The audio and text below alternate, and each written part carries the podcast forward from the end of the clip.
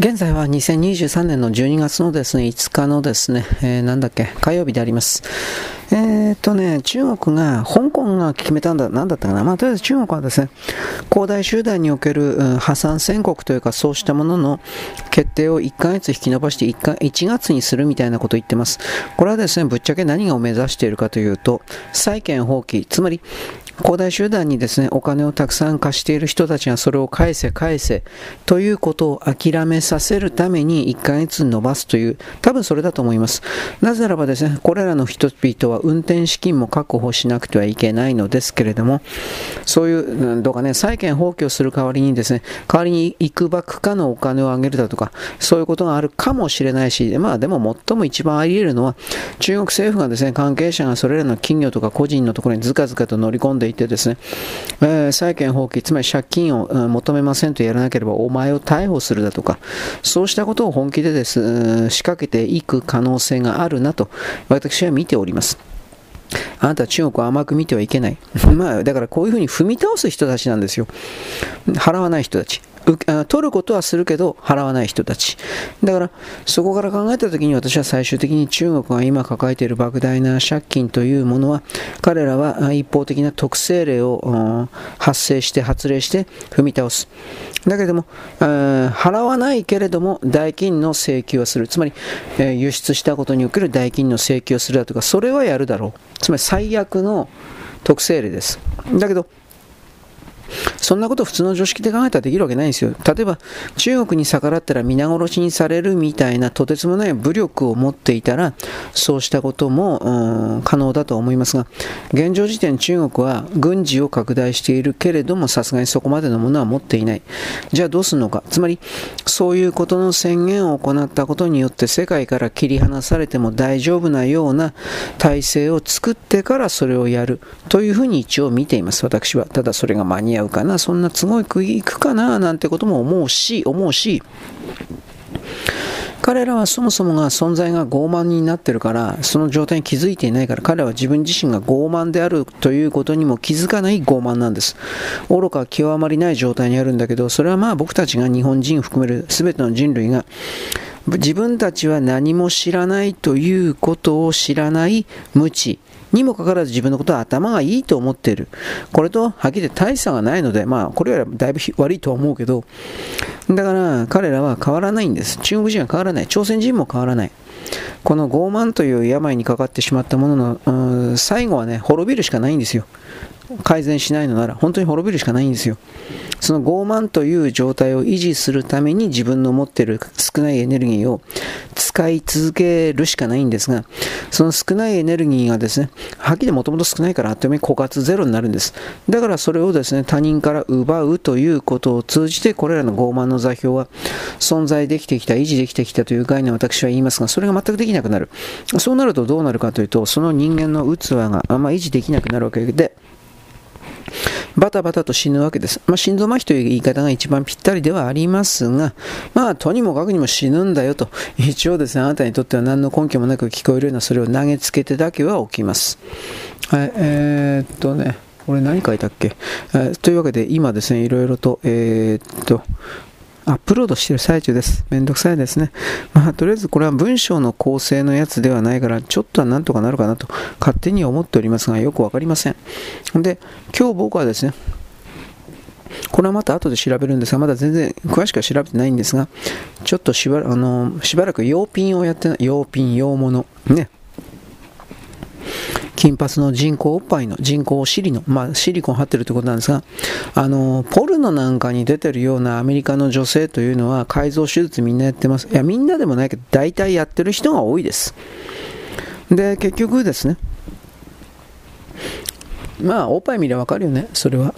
なんかおっぱいのとこだけ極端になんか変に、変な形で野球のボールみたいに出てるようなおっぱいあるでしょ？あれはまあどう考えたってシリコンだと思います。普通の常識で考えて。お尻にしてもですね、なんか極端にですね、形をきれいにするためになんか、なんでこんな風な形で膨らんでんのかな？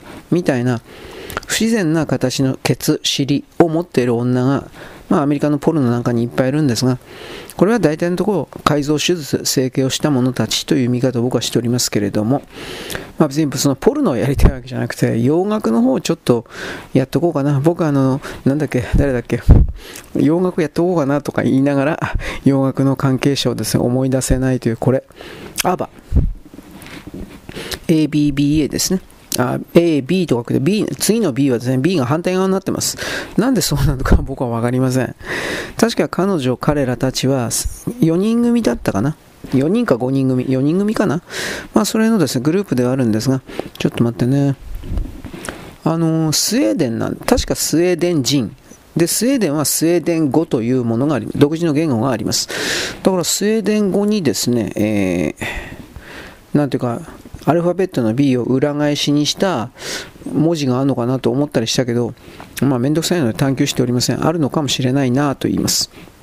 で、アバを探求、うん、アバを調べようかなと思ったんだけど、まあ、俺、何曲か聞いたことだけど、聞き込んだことはないからね、ただ、なんでこの曲が当時の世界で大ヒットしたのかということに関する、えー、当時の世界情勢だとか、それもよく分かってないからね。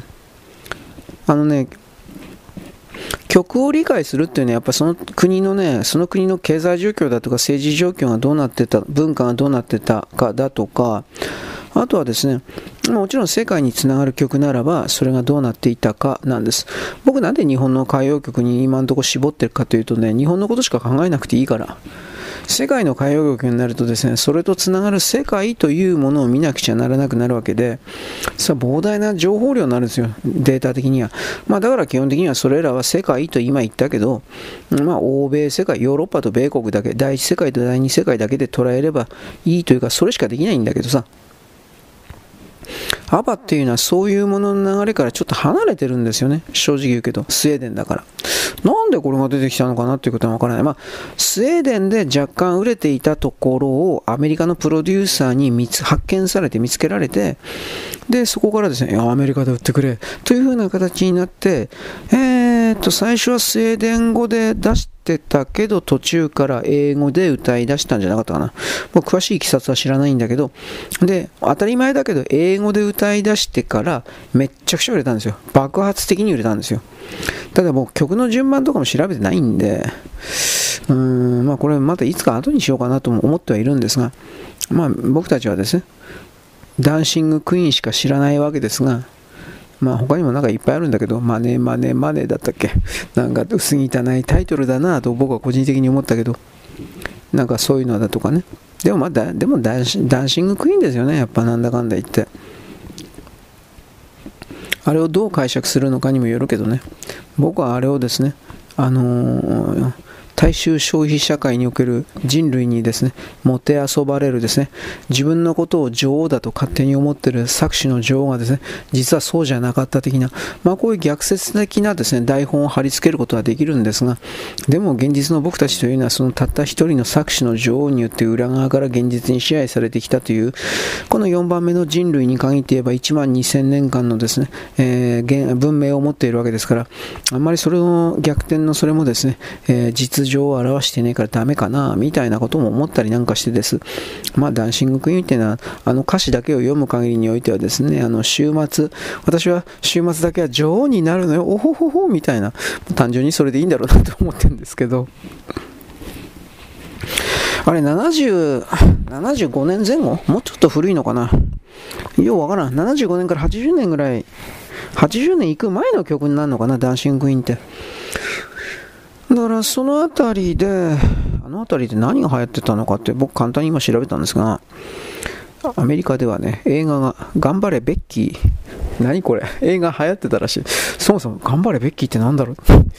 なんか少年野球、少年少女の野球チーム？リトルリーグの野球チームみたいなものが活躍する物語？知らないんですよ。全然知らない。頑張れベッキー。本当かな？なんか多分間違えてんじゃないかな、俺、情報的に。あとね、映画。まあ、映画で見るの一番早いんですよ。その時の社会が、えー、その国の社会というか、それがどうなっていたのかっていう代替をつかむのは、映画というのはその時代のその地域の何かを切り取ってぎゅっと濃縮したものに大体はなってますからだから映画を見るのはあまあ映画とテレビ番組ものすごく売れたテレビ番組と一応言うけどテレビ番組だともうアメリカのテレビ番組でこれ全然わかんねえしな ま調べれば調べたなんだけど検索かければね数が多すぎるからだから、あのー、多くの人々にこれだと提供するようなネタにはちょっとなってないんですよね。テレビ番組って本当にとんでもないものでない限り。で、え、映画に関してはその、えーくえー、っと、アバの時代ですか。なんかね、これ何と思ったけど、ベンジっていうのがありました。ガンジーではありません。ベンジーです。何これ？と思ったんですが、えー、僕の会社が間違ってないのであれば、なんかほら、室内犬あるでしょう。あなんか、ケムクジャラの室内犬。ちゃうちゃうじゃねえ。あれ、なんて犬かな？なんか、30センチ前後の小さな子犬で、体中に長い長い毛が生えているタイプの犬あるでしょあれ、なんて犬なんだろう。シーズって言うんだったっけ？多分違うかもしれない。俺、犬よくわからんから。だからそれがですね、なんか、えー、大活躍、まあ、動物映画ですね、動物映画というかその、動物のそのドキュメンタリーではなくて、どっかの家族に、少年と家族に飼われているベンジという映画が、ベンジという犬が、まあ、どっか行方不明なのかな。なんか、なんかそんな感じのちょっとハプニングを起こして、で、ベンジーと一緒にですね、僕頑張るよみたいな少年の成長物語というか、まあこれ今俺こんだけ口で説明したけど、当時の70年から80年にかけてのアメリカ映画ってね、健全な映画本当に多いんですよ。まあ犯罪的な映画も多いけど、こういう、うん、少年少女家族で見ましょうね的な健全な絵が本当に多くてね、これ本当にアメリカなのかなというぐらいのなんかね、あの子供たちがすれてない、大人たちがね、金金金、マネーマネーマネー、こんな大人じゃないんですよ。うん、なんか、まあ、いわゆるキリスト教的なですね、経験のあるですね、なんか日曜日に教会行くような感じの人たち。まあ、今はもうアメリカ人教会全然行ってないそうだけど、まあ、いかんだろう、もう忙しいからやることは俺ゲームしなくちゃいけないんだ、お前。えっとまあ、だから本当にみんなゲームとかもやってっからね、アメリカ人。信じられんけど、俺。やってていいけど、アメリカ人がね、いろんなこと思ったけど。まあ、だからといってアメリカ人、アメリカはね、同調圧力が強い国だから、僕はスポーツマンでなければならないんだ、スポーツガールでなければ、みたいなこういう非常に恐ろしい同調圧力があるのは事実だけど、それらの、あのー、アメリカンなスポーツ、野球、バスケットボール、バレー、あと何？あ、アメリカンフットボールか、え、そういうものに関してですね、そこからも、いわゆる米国の男女含めるティーンエイジャーは離れていってるそうです。あもういいや、こんなもんな。なんでそうかというと、これらのスポーツやるっていうのは、最終的には就職に役に立つ、あっちもそうです。就職に役に立つからやるんですよ。ところが、今それをやっても多分就職にあんま関係ないんだろうね。IT 関係とか放送、つまりあの弁弁護士関係とかね、僕あの、米国の40%の GDP が、これらの裁判費用、弁護士に払うお金とかさ、いろんなもので40%、本当かよと思ったけど、もう無駄に使われているということで、いや、これやめたらアメリカもうもう一段階なんかジャンプアップできるように何やってんだこいつらと、本当に思ったんだけどね。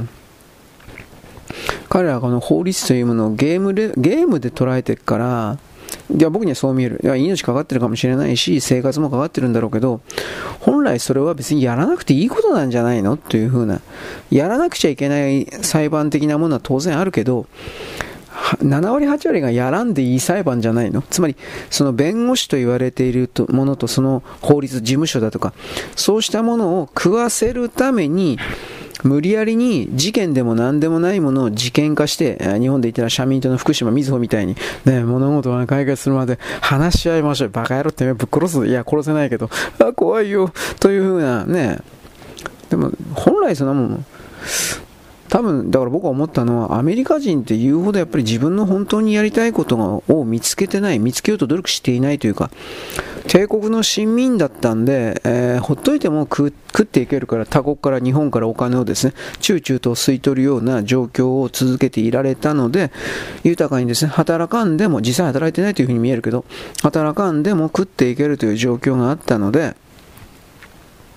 なんというかね、本当の意味に生きる人生なるものに対してハングリーであるというそれはいるんですよ。いるけど、その個体数がだいぶ少ねえのかなと思いました。うん。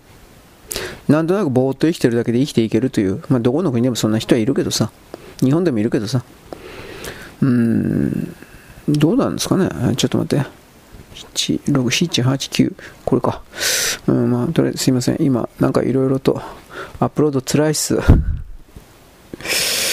これやめりゃいいんだろうけどね。うん、まあいいです。あの自己満足というわけではないんだけど、一応聞いてる人いるからね。こんなもんなんで聞いてんの？バカじゃねえの？まあでも、あれですよね。一箇所に絞ったら、その一箇所がダメになると全部ダメになるからね。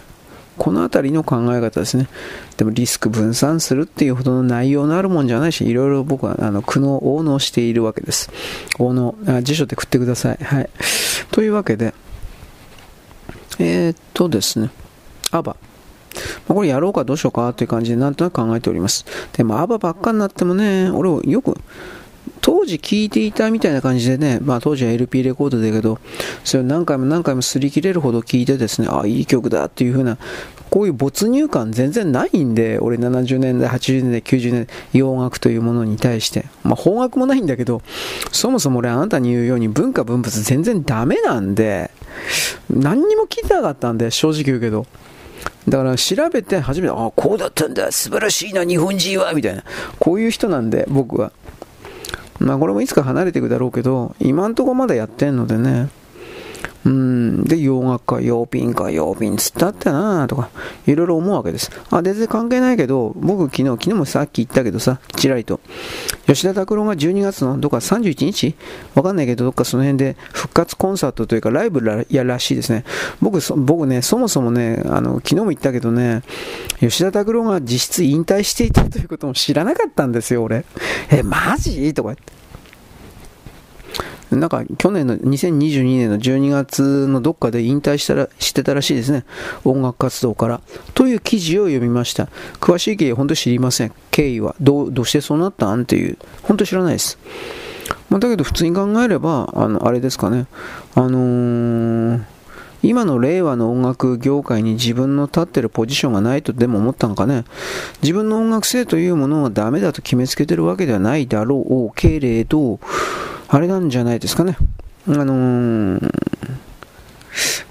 自分の音楽が通用しないと思っちゃった。もう、もう時代には合わないと思った。なんかそんなような気もするけどね。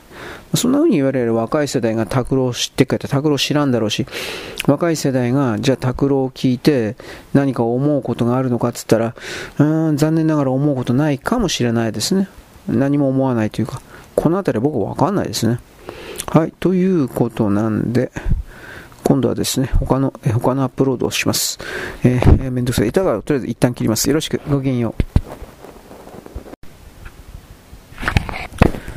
現在はですね、2023年のです、12月の5日ですか、のですね、火曜日であります。私は今度ですね、えー、っとね、あ、全部できてなかった。えー、っと、さっき原稿をですね、えー、っ、構成してですね、作ってですね、えー、これからアップだけしようと思ったら 全部できてなかった。なんてことだい。まあまあ多分大丈夫だろ、これぐらいは。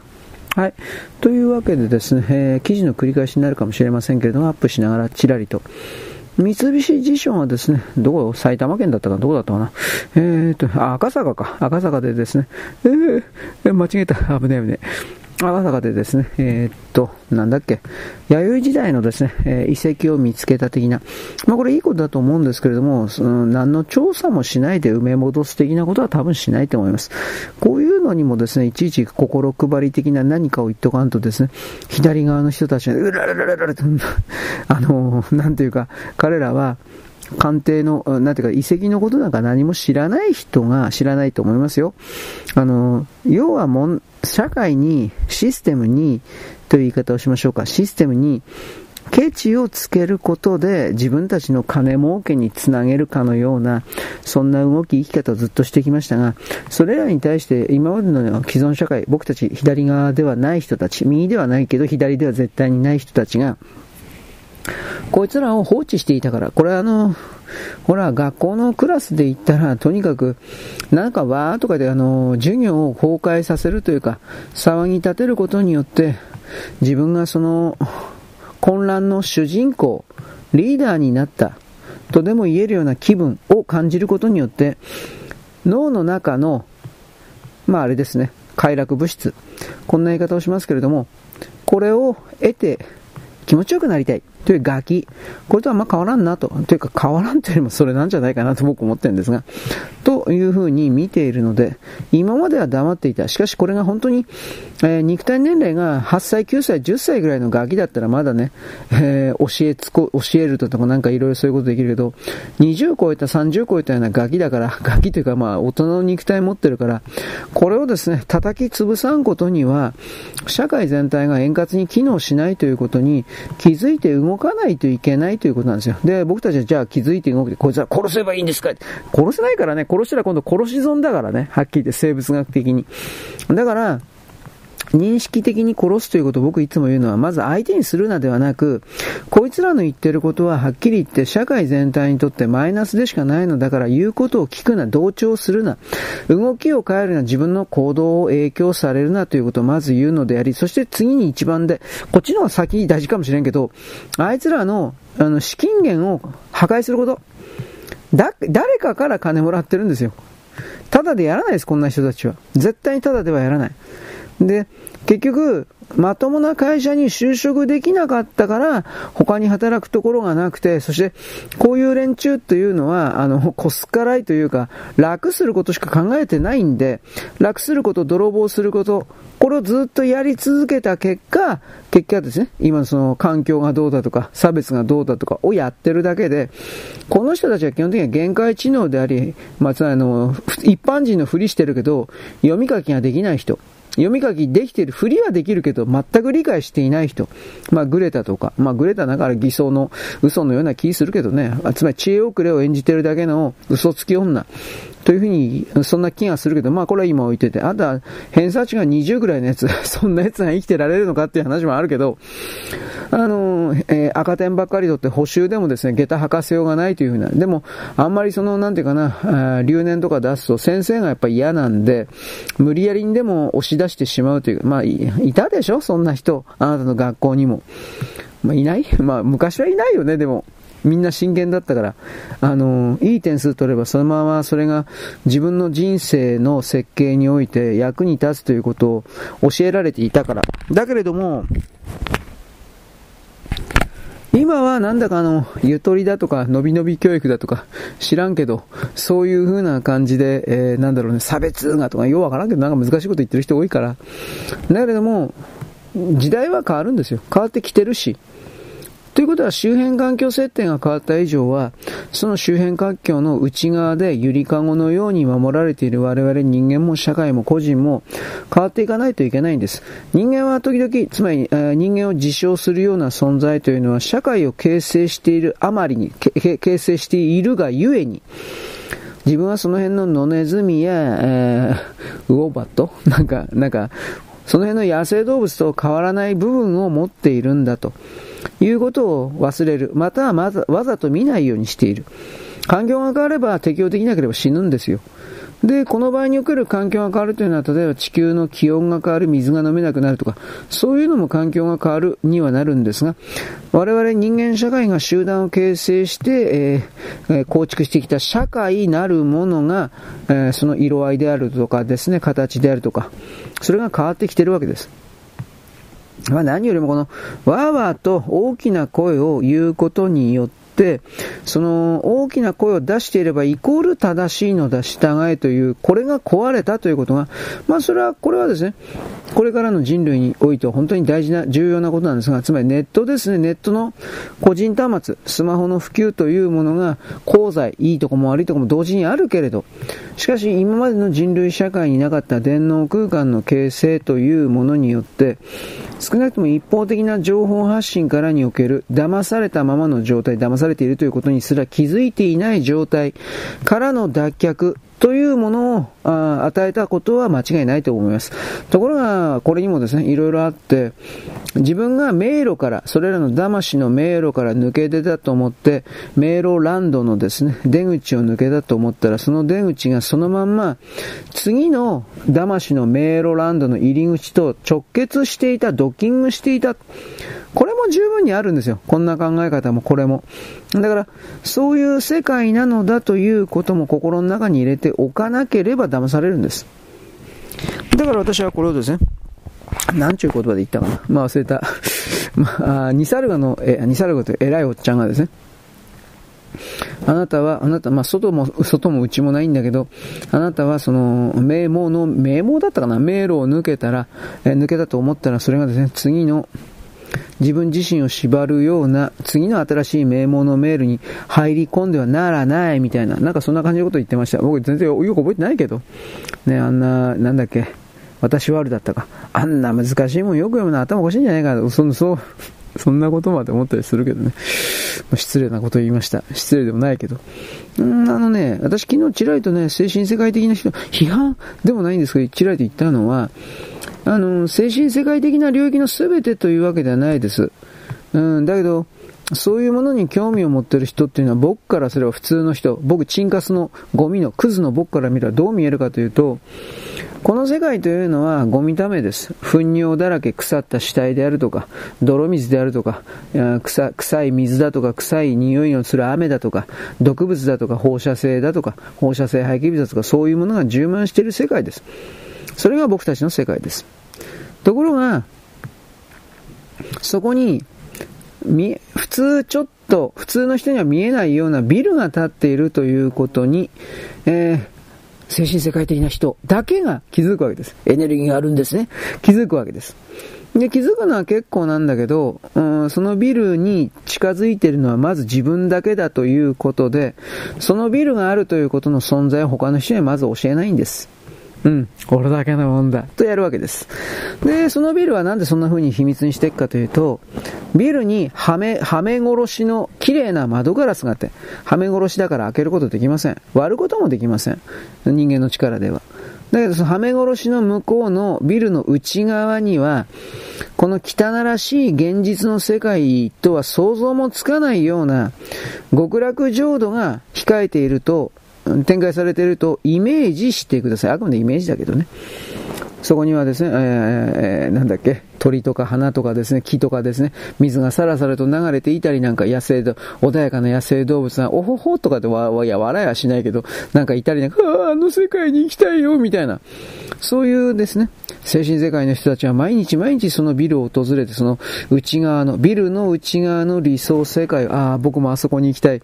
この汚らしい世界を抜けたい。脱出したい。と思うわけです。他の人の人がですね、近寄る、近寄らない前に、他の人々がこのビルの存在に気づかない前に、なぜならば、他の人々が近づくとこのビルが壊されてしまうか、まあいろんな、他の、このビルは僕だけのものだ、みたいな、それかもしれない。それは知らないけど。そうやって毎日毎日、ビルの窓の外にへばりついて、それでビルの内側のですね、綺麗な風景に憧れて、私はその違った世界に行くのだと思って、まあ思ってるんでしょうね。思って。そして、そのことでですね、えー、そのビルの窓をくぐり抜けるためには、割るためには、えー、またビルのどっかに鍵があるの、あ、扉が、隠し扉があるのではないか。まあ、いろんなことを思うわけです。それは結構なんだけど、あの問題はね、それはね、今言ったような迷路の出口から、迷路の次の新しいメールの入り口に入るだけのことなんですよ。なぜそうなんですか？ビルの中は綺麗じゃないですか？その通りですね。ところがビルというのは閉鎖空間なんですよ。基本的には。これはあくまでモデルなんでね。そのビルの中に隠し扉があって、さらに外の世界に行けるんだよって、そういう、そういうことは言うなよ。そのビルというものは閉鎖空間であり、そしてそれを建てたのはその汚らしい世界に住んでいる、いた人間がビルを建てたんです。あくまでモデルなので。ビルは人間が建てるものです。自然に生えてくるものではありません。で、そのビルは閉鎖空間で、その閉鎖空間だけが、いわゆる陸上にあるような生けすみたいな感じで、えー、綺麗な、綺麗な状態になってます。だけれども、その中に入っってもですね、なんというか、その中に入っても外には出られないんですよ。そしてもう一つ、それらのビルの内側の素晴らしい綺麗な環境、綺麗な空気、綺麗な、快適な温度、快適な湿度、そしてなんかよくわからんけど、なんか動植物とかいろいろ、それは、外の世界のエネルギーを吸収し奪い取り続けることによって維持されているんだという概念を持たなければならないのです。エネルギーの総量というものは、え総合の量というものは一定です、基本的には。ゼロサムゲームとも言います。あのー、なんていうかね、どっかで100という単位のところで、どっかで70という地域が発生すれば、どっか他は30になります。まあ、ぶっちゃければそういう言い方なんだけど、ぶっちゃければ。うん。だから、結局そのビルの中に入ってその住人になるということは、その外側世界の汚らしい状態において、えー、なんというかな、苦しんでるあなたを含める他の人々からエネルギーを搾取している状態なんだという、まあこれにも気づかないですよね。まあ自分だけがよくね、ただで、えー、快適な情報、快適な状態をですね、得られて当然、お金支払わない。いいね、フォロー。これで支払うのが当然だ。私はそれだけのことしてやってるんだと。クズを通り越したクズ、クズキングですね。まあそれをさらに超えてるんじゃないかなと思うけど、そういう人たちには何を言っても変わらない。まるでその、なんていうか、自分が本当に特別な存在だと思ってるのかなと思って。いや、そんなことすら考えたことないんだろ。知的レベルが低すぎるから。だけれども、いい加減、そういうのが生かされてきたということにおける恩寵、恩恵、慈愛、なんかいろいろ考えないと、考えて行動か、かまあ、変えないと余計なお世話だね。まあでもいろいろ変わっていかなくちゃいけないんじゃないかな、なんてことを僕は思います。はい。というわけで今これでですね、文章のアップロードが終わったんで、電池大丈夫かな？まあ、止まったらすいませんですね。まあ、続けるけど、えー、っと、今度は記事を、ネタを探すというところをやってます。えー、っとですね、これは何かな？道路は人間の道路なので逃げるのは鳩の方だ。ということで、タクシーの運転手が鳩の群れの中突っ込んでってですね、で、逮捕された。いい近隣住民から通報された結果、逮捕された。時速60キロで鳩の群れに突っ込んで1を引き殺したって50歳のとそんなもん逮捕せんでもええんじゃないの？まあ、鳥獣保護法違反。いやー、だけど、じゃあもうこれ突っ込んでたって、じゃあ、間違えて引いちゃった場合どうなんですかね？あ多分制限時速50キロのところ時速10キロオーバーだったっていうことなのかね。大きなアクセル音。意味わかんないんだ。でもこれ、有罪っつったところでそんな大した罪というかそんなもん貼り付けることできんだろ、こんなもんお前。うん、まあわざとやったっていうか、わざと、どうなんかね。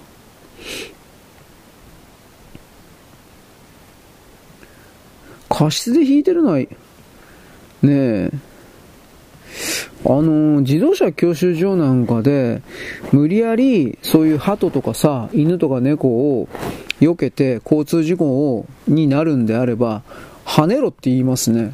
いや、いや言わないです？あんた、あんた自動車学校って、なんかそう、綺麗事の自動車学校ですかって僕言うけど、いや、交通事故になったら損だろう。と思うけど。はい。はい、次。まあいいです。言ってもしょうがない。南シナ海です。えー、っとですね。南シナ海にですね、130隻余り、フィリピンと、中国の間です。130隻余りのですね、まあ漁船と称する船をどんどんどんどん増やしています。これはあのー複数の船が怒りを下ろした状態で、ずっとですね、あの、いか、いかだのように、つなぎ合っているというか、つながっているという状態です。これどういうことを意味するかというと、これ横にずっとつなげていったら、船が、軍艦とか侵入できないでしょぶつこう、ぶつ、ぶつけてドカーンとかってやらない限り。どうもなんかそういう風なことを狙ってる。で、そちらの後ろ側にですね、なんかサンゴ礁の大きなのあるそうなんですが、これを別に取ろうというんじゃなくて、多分ここになんか基地というか何かを作ろうとしてんじゃないかなという気はします。今台湾のですね、中中国の台湾侵略が言われてますけど、今直近において一番やばいのは、あの、フィリピンとやるんじゃないかっていうことなんです。まあ、やるかな、でもまあフィリピン今弱いからな。だから逆にやるのかもしらんけど、どうだろうか。はい、次。えー、っとね、どうかな？なんかヨーロッパがね、ヨーロッパが電気自動車全全振りするとか言って、でもなんかあの、なんだっけ、ハイブリッドですか？うん。ハイブリッド云々を増やしてるとかどうだとか、まあそういう記事です。なんかあの、2030年まで全ての自動車を電気にするとか言ってるけど、まあこれ無理じゃないかな、現実の問題。だって今23年でしょ？う、あと7年ですよ。あと無理じゃないですか、普通の常識で。で、一応レクサス、トヨタですね。一応、レクサスっていうかトヨタは35年までヨーロッパ向けはという言い方になるかもしれんけど、うん、電気自動車にするとか言ってますけど、これにしたってどうかな？うん、まあ、どっちにしろその、雪降るとちょっとね、いろんな意味でどうかなという気はします。はい。えー、っとですね、これは同じ電気自動車ですね。テスラ。テスラはなんかヨーロッパと確か電気の規格ないんじゃないのと思うけどね。はい。えー、っと、なんかパーキングエリアで、パーキングエリアでですね、充電しようと思ったら、充電のですね、する場所にトラックが止まっていたから、晒し上げるみたいなツイートなんですが、でもこれ別に駐車禁止の場所じゃないしな。いろんなことちょっと思っちゃいました。はい。どうだろう。僕たちはガソリン税払ってるけど、電気、電気、電気自動車ってそういう税金払ってないよねと一応言ったけど、でも電気代っていうのはだいぶ税金的なもんもあるからどうなのかないろんなこと思った。はい、次。えー、っとですね。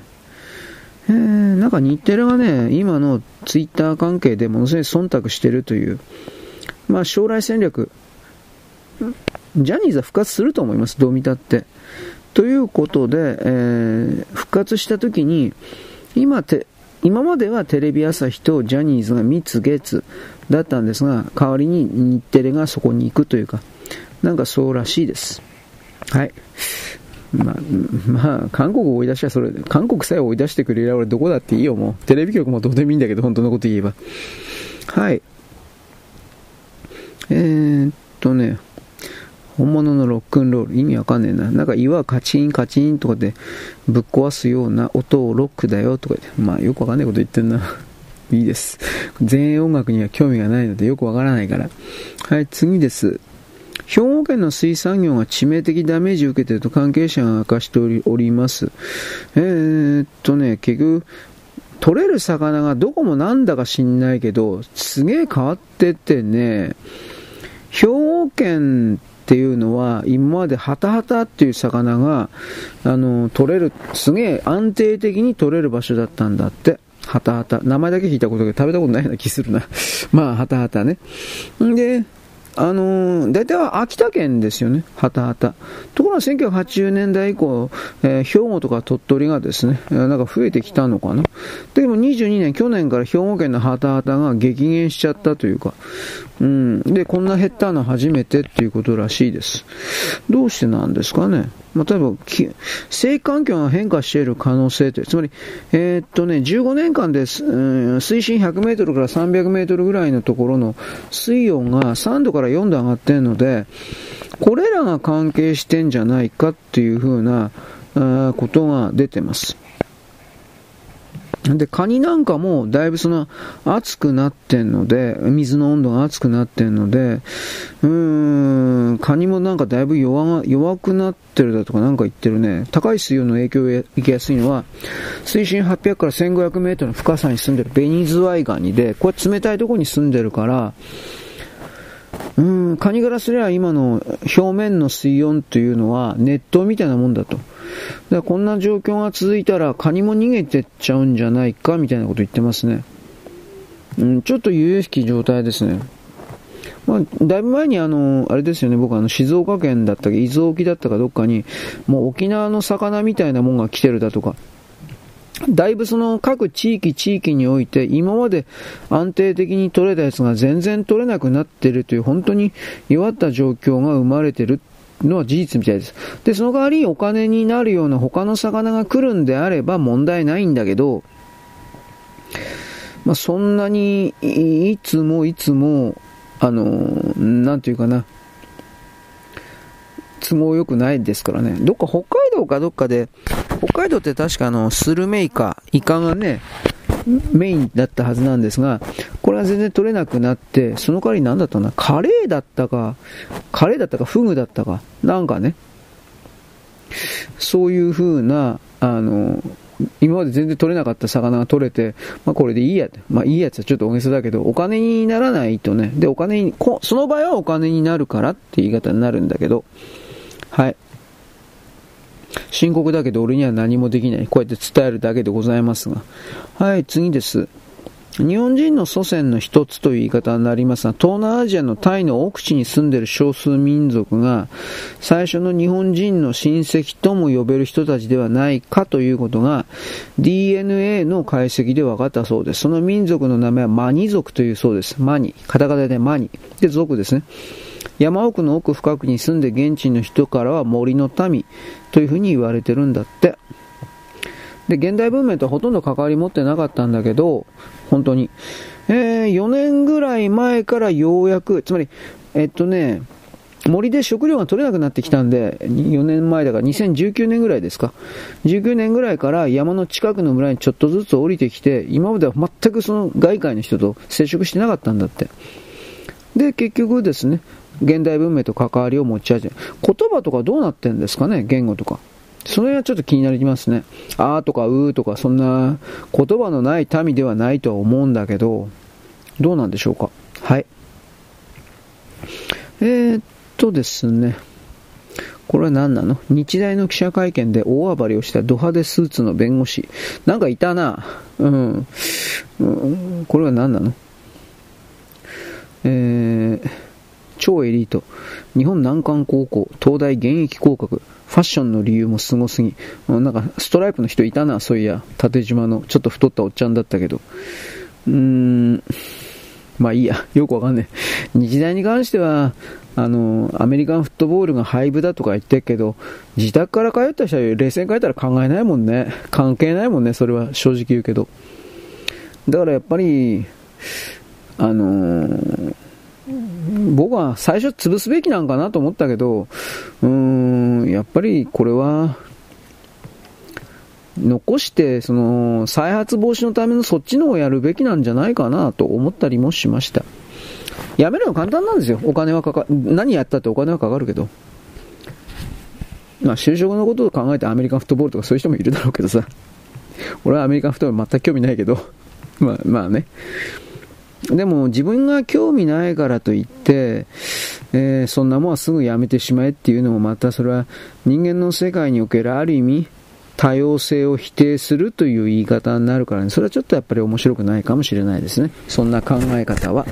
つまりそれは自分にとって気に入らんやつは殺してしまえという考え方すぐに結びつくわけで、そんなことばっかりやってたら人間滅んじゃうよ。とまあこうなるわけですよ。実際そうだよね。えー、っとですね。これはどうなんだ？これ俺、えー、っと、これ、えー、っとね。これなんか使ったような、まあ、今日使ったような気するけど、記事的にどうなんだ？まあいいや。ゴジラマイナス1.0が、えー、っと、ものすごいヒットしてますよ、ということです。まあこれは何度も言ったけどね、あの、つまんねえからだよ。あの、アメリカ映画が。ポリキョレばっかやってんもん。ヒーロー同士が男同士ですね、ベロチューしたりさ、気持ち悪くてしょうがない。死ねよ。これはほんと死ねよってことを出すわ。俺のアイアンマンであるとかですね、俺の X メンだとかスーパーマンを怪我すな。汚すな。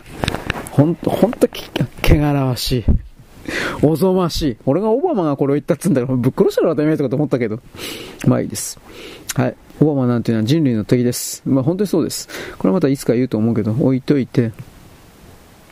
まあ単純に面白いんでしょ、アメリカ人にとっては。日本人あれ見たら、反日だ反日の映画がどう見たって反日だろ、あの映画はよね、まあいろいろありますけど、はい。えー、スタッドレスメーカーどうのこうの。韓国製ハイブリッド、技術的な熟練度が足りないまま量産し、まあ、韓国の記事は俺基本的に使わんからどういう意味でか一応読むだけ読んでみようかな。ハイブリッド車、問題発見。なんかあのー、勝手に走ったりするんじゃなかったっけ？なんかようわかんないけど。そもそもこいつら電気自動車に全振りしたから、内燃機関とかハイブリッド全部研究所というか全部売っ払っちゃったんで、何も作れねえだろう。と思います。まあいいや、勝手にやってろ。あの、僕たちはこれらのですね、あの、土人勢力が来ないように徹底的に、あの、ガードすること。これが全てです。はっきり言うけど。これは中国人も朝鮮人もこれからですね、本省の方が前に出てきます。取ることしかしない人たち。もちろん優秀なのの真面目なの真面目なのもいっぱいいるんですよ。とか支配層がどうにもならんのですよ。はっきり言って。と僕はそのように判断しています。はい。えー、っと、これ誰か知らない。千葉祐介さんって誰なんですか？死んだんだって。すいませんけど、いや、本当誰だろう、これ。はい。えー、っとですね。これ大事じゃないかな。朝日新聞、中国の地方公務員半年間給料が出ないと報道。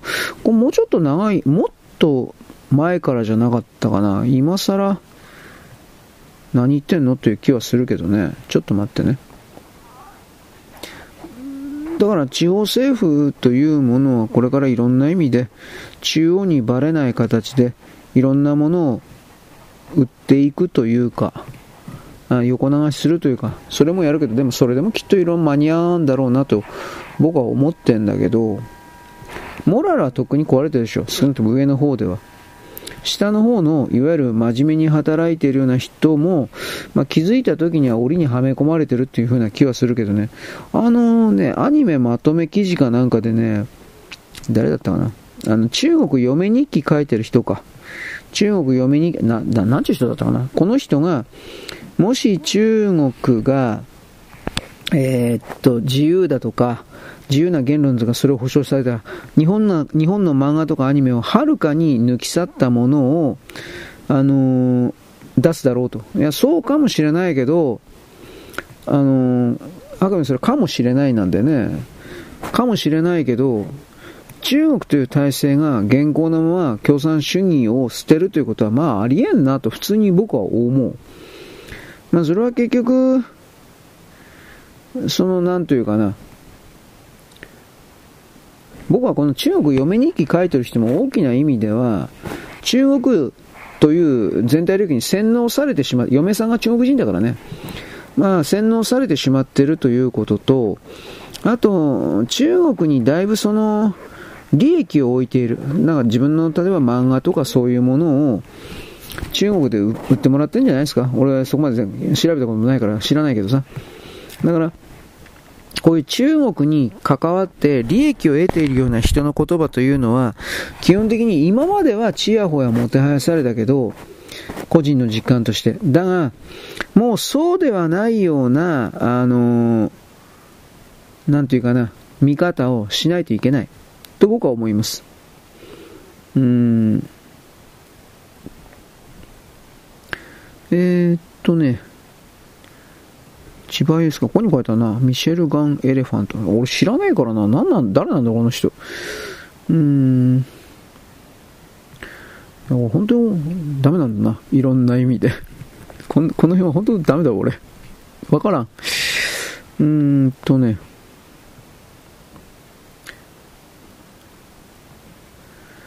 レンタカー、うんぬんかな。これも言ったね。回覧機さん。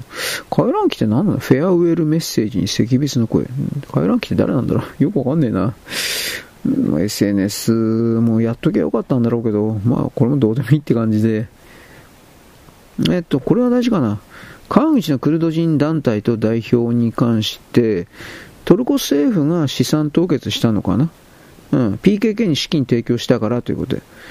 これ、なんかなんとかの議員、どうにか言わないといけないんじゃないですか？あ、日本来ると文化協会か。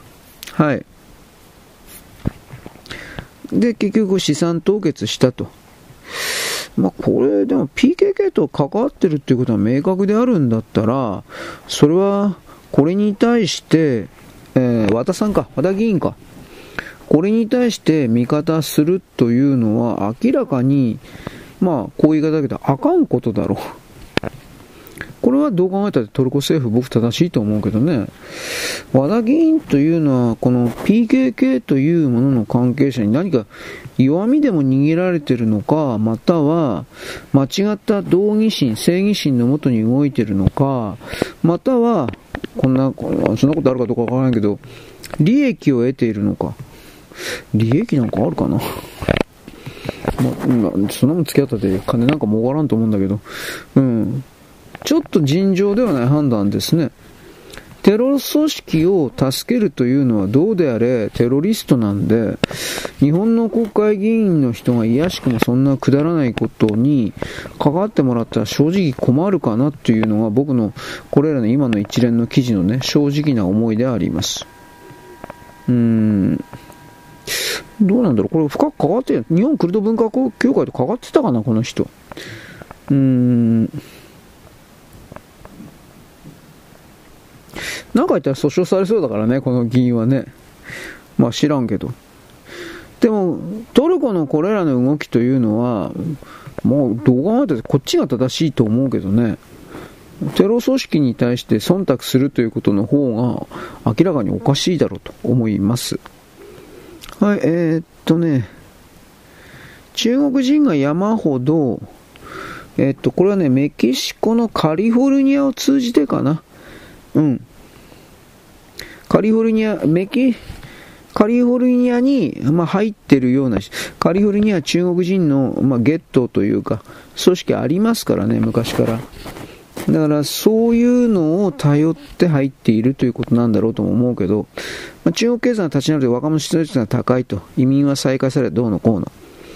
今年は31万人が移民によって中国から脱出するという、彼らは国の商売に希望を失っているという、まあ、これ、こういう論調はなんかやっぱその、うーん、大禁煙的なあれですね。まあ、でもこれ事実を伝えているのは間違いないんだけど、どうかな？で、これらの人々が一体、あのー、外国に入ってくることによって、どんな利益あるのかな？これから多分その移民だとかどうとかの概念において、これ昔から言われてることだけど、表に出てくることになると思う。あのー、分かった分かった。で、あなたがこの国に入ることによって、どれぐらいの利益をもたらすのかっていう、これは証明してくれと。というふうになるわけです。アメリカ人の多くはこれトロイの木馬であると、侵略者であると言ってますね。まあ中道右派からの声だとは思うけど、彼らのその、なんていうか懸念というのももっともじゃないかなという気はする。これらの移民と称するような、避難民を称するような連中の全てが本当の意味で民間人かと言ったら、多分そんなことないんでね、動画絶対スパイがいるんでね。また今この瞬間スパイでなくても、基本的には、あのー、あのー、普通の人が簡単にスパイとか破壊工作になるんで、中国っていうのは。だから、そこから考えると、まあ、これ米国侵略の一つかなというふうに、やっぱ思うね、僕なんかはね。うん。えー BBC の記事にメルカバの、あ、本当はこれメルカバのマーク3じゃねえかな。あ、すいません。戦車のこと言ってました。すいません。うん。あ、これはすごい。えー、っとね、えー、っとね、これマジ？今ちょっとお役立ち情報のですね、記事を見つけたんですが、えー、っとね、ちょっと待って待って待って。ジャッキアップどころか車を降りる必要もないチェーン。ボタン一つで着脱できるトラック用タイヤチェーン。まあ、トラック用だからでかいのかもしれんな。乗用車を作ってくれよ。えっ、とね、ロトグリップ。いいですか？ロトグリップで検索してください。えー、ロトグリップってなんだろう？すいません、俺。多分最近出たんだろうね。えっ、とね、ウェブカー。カートップです。カートップにあります。カートップというサイトです。カートップ、たまに見るな。えーボタン一つで画期的、トラック、トラック、なんで一般用出してくんないの？一般用出してよ。いやいや、本当にそう思った。トラック用タイヤチェーンがやばい。どうなんだろう。えー、っとね、まあ、トラック重いからね、冬場のタイヤチェーンね、できないんですよ、そんな簡単に。えー、これど、ど、ど、ど、どういうことなんですか？うーんとね、ははははは。ラバーホイール専用スイングアームで体速を押し付けて回転。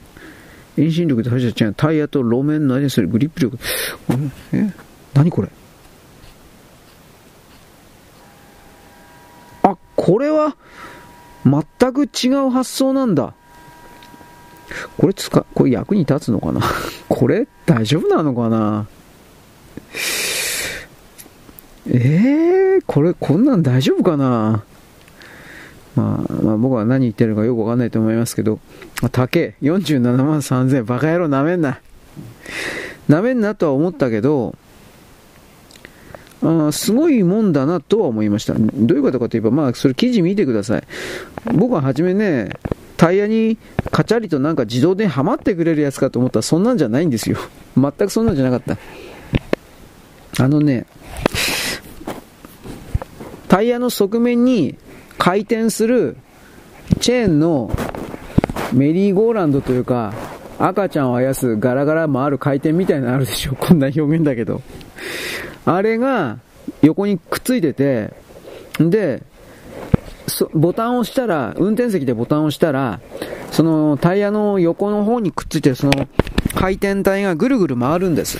そうすると、あの赤ん坊のあやすあれみたいに、腕が広が、遠心力で腕が広がるみたいな形でチェーンが広がるんですけど、で、腕広がると、そのチェーンは常にタイヤの下の方に広がるというか、そんな感じになって何言いたいかというと、タイヤは常にその回っているチェーンを踏み潰しながら、踏みつけながら前に進むので、えー、自動的にグリップ力があるという。これ、これ効くかなこれ。確かに画期的かもしれんけど、これ本当に雪道に効くかな、こんなん。すいません、訂正します。た、多分そんな大したことないかもしれない。わからんけど。ただまあ、画期的なので一応紹介してみました。こんなん効くかな？ただこれなんか、一応、だいぶ前からあるっていうふうに、ウニモグの日本代理店の、はい、うーん、サイトで見たとか書いてありますね。昔からなんかこういう系統のもんあるけど、えー、本当のチェーンに勝てないよとか それがオチかよ。それがオチですか。まあ、わかんないですけど、すいません。僕は一応訂正しておきます。大したことないかもしれんわ。これどうなんかね。タイヤチェーンはめるのめんどくさいですから、そこから考えたらこれすごくいいなと思ったんだけど実際大したことはない、性能的には大したことないのかもしれない。なんともわかりません。はい、というわけです。チキショー。なんなんか、なんか言えよ。なんか、なんかあるだろうと思ったけど。はい、いいです。はい、ということで次はですね、ちょっと待って。えー、っとですね。なんか昨日あのロシア軍がウクライナ兵を殺したから戦争犯罪人で訴えるとかでウクライナの側の報道出たけど、もはやこのウクライナの側から出るようなこれらの情報ってお前らの自作自演じゃないのという、まなんかまともに信じられんので、弱っちゃったいや、弱ってはいないんだけど、なんかね、お互いちょっと嘘つきすぎてるねと。で、嘘つきすぎてるけど、ロシアのその、対抗策というか、認識阻害、攻撃というか、そっちの1枚も 2, は2枚も上手かなっていう風な、なんかそんな風な気はするね。うん、はい。えー、これ、まあ、川口の日本クルド文化協会協会代表者はテロ支援組織者に認定、資産凍結。これ、だから結構大事なことだと思うけどね。まあ、日本人の関係者の資産凍結っていうことでもないんだろうけど、まあ、あとトルコに対する渡航禁止だとかなんかいろいろあると思うけどさ、4000万集めた、どうのこうの。うーん、PKK 創設者の男性が書かれた旗、これはアウトだろう。どう見たって。まあ、川口のクルド人集会で、集会で PKK の旗飾ってるんだったら、これはもうおしまいだなと。いろんなこともある。地域の清掃パトロールなどをこのクルド人団体が実施したと言ってけど、統一教会も地域の清掃やってたもんね。一番最初にやるのが自分たちの住んでる地域の清掃だと。一番 PR できるから。まあ、ヤクザとかもようやってたけど、結局これは働いてないから時間があるからですよ。はっきり言って。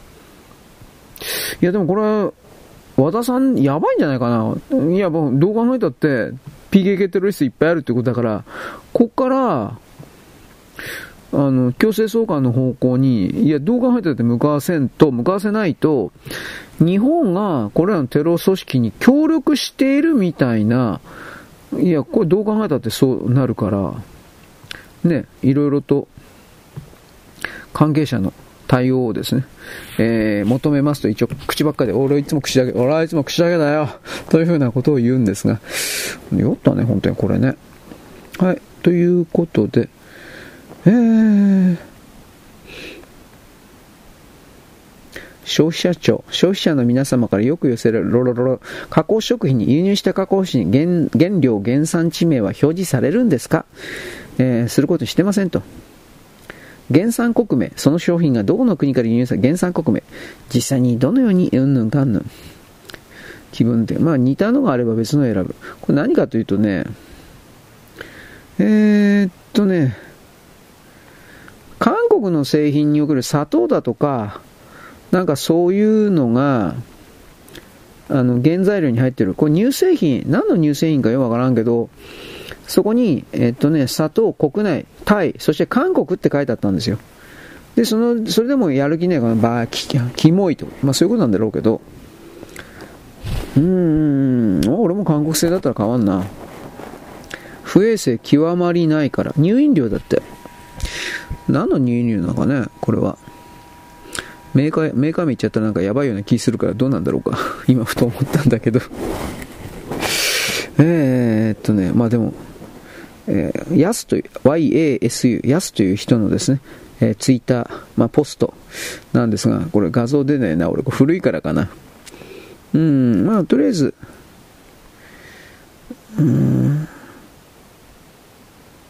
ブルボンは少し前まで砂糖は韓国製造だったけど、最近はその表示もない。外国製造になってる。あ、もうブルボン、ブルボン買わねえ。冗談じゃねえ。うん。で、多様性だとか差別だとか。いや、そうじゃなくて、まあ、とりあえず韓国という国の、あったあった、美味しいコーヒーだって。どこだろう、メーカー。美味しいコーヒーというメーカーなんだろうね。共同乳業株式会社、東京都中央区なんたらかんたら。まあ、乳飲料、美味しいコーヒー、コーヒー牛乳なんでしょうね、きっとね。原材料名、砂糖、タイ製造、または国内製造、または韓国製造。うん、買わねえ。冗談じゃねえよ。あ、これブルボン書いてあるね。ブルボン、これ何のお菓子だろうか。ブルボンの何のお菓子か書いてない。画像は出てんだけど、えー、タイ製造、韓国製造、国内製造書いてありますね。チョコレートは高温になるとその油脂分が溶ける。なんか知らんけど、ブルボンのチョコレートですね。これ何のチョコレートかわからんけど。ね、チョコレートお菓子。どうした？こうした。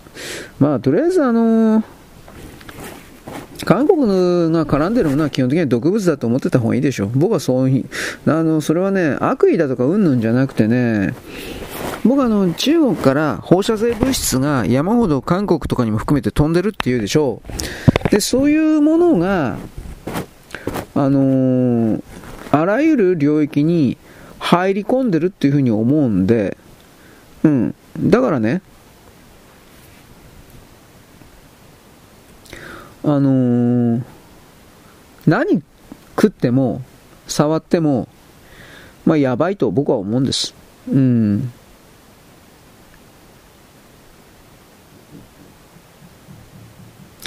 まあ、そんなんですね。まあ、この辺にしとくかな。ちょっと待って。えっ、ー、と、これ何？あ、宮沢さんか。オミクロンの解説か。あ、宮沢さんのオミクロンの解説か。うーん。宮沢さん頑張ってほしいけどな、でもテレビタレントみたいなことばっかりやっちゃいかんなと僕は思う。でも彼彼を研究としてなんかややれゃね、うん。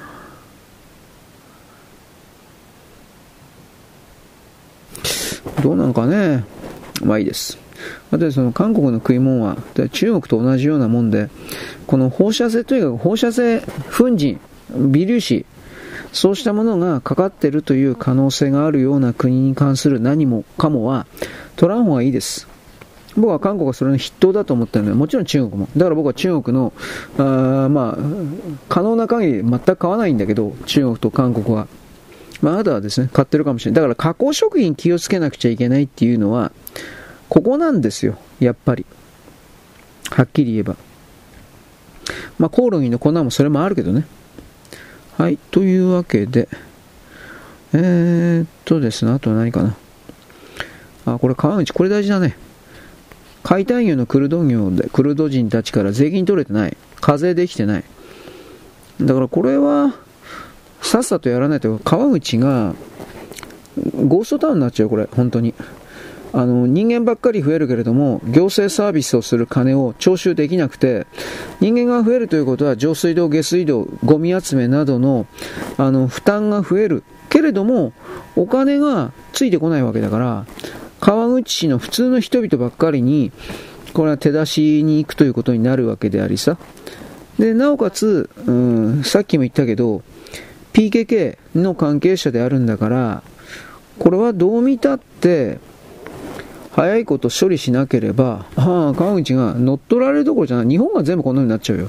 PKK の関係、テロ組織の関係者がほとんどだというふうに決めて、本当にコロナの関係者を追い出していかんことには、日本そのものがテロリストのあの、国家というイメージついちゃったら、投資が全部逃げちゃうよ。言いがかりつけられて、そんな、ただ、そういう言いがかりを中間とかがやるんですよ。日本、日本が困った目に遭えば自分たちが儲かるからということで。だからこのことの理解が全然ないなと思って。それはいかんですよ。そういうのは。はい。ということでですね。えー、ちょっと待ってね。でも元気に取っ払いでやってたんだな。そしたらこれら解体業は。それはお前、日本人よりも日本人の汚い、日本人が引き受けない仕事をやって、えー、なんか僕たちは役に立ってない、役に立ってない、税金払ってないんだからちっとも役に立ってねえよ、お前。税金払ってるまともな業者の仕事を奪って、さらにお前たちは税金払ってねえんだから、日本から泥棒してるだけじゃん。いや、しゃらんならんな。はい。えー、っと、これ、ちらりで言ったかな。イギリス最後のパンダ2頭、滞在12年。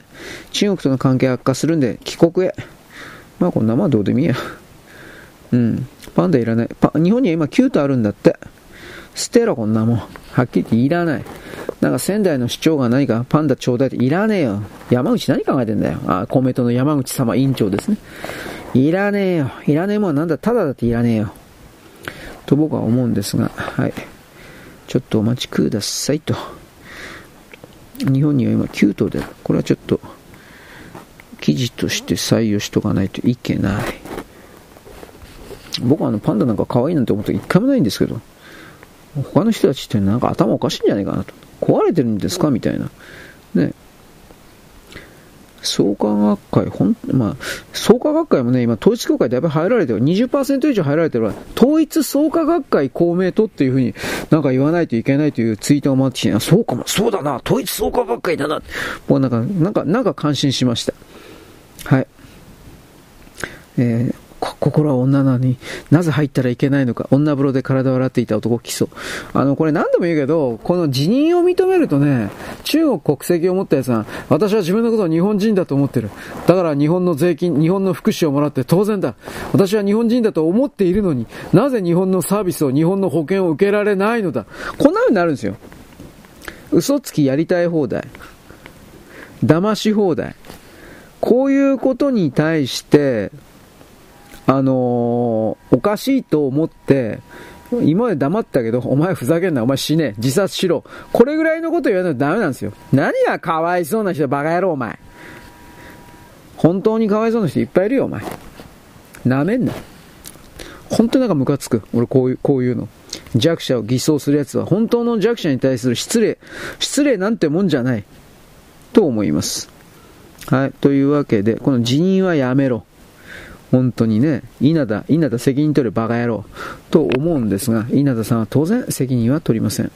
ね、ひどいやつだ。いや、分かってんだけど、はい。というわけで、今ネタ探しは大体この辺にしといてですね。あとは最後でもないけど、アップロード一旦しときます。本当はあの、YouTube のそれもやんないといけないんですが、まだできてません。YouTube のネタ探しですね。どうしようか。私さっきですね、おはがきをちらっと読みまして、吉田拓郎がなんで2022年に引退したのか、どうした、こうした。で全然本当に何にも知らなかったんですけど、え、マジ？ってびっくりしたんですが、岡本正美が死んだんだって。俺、これ、これを知らなかった、まず。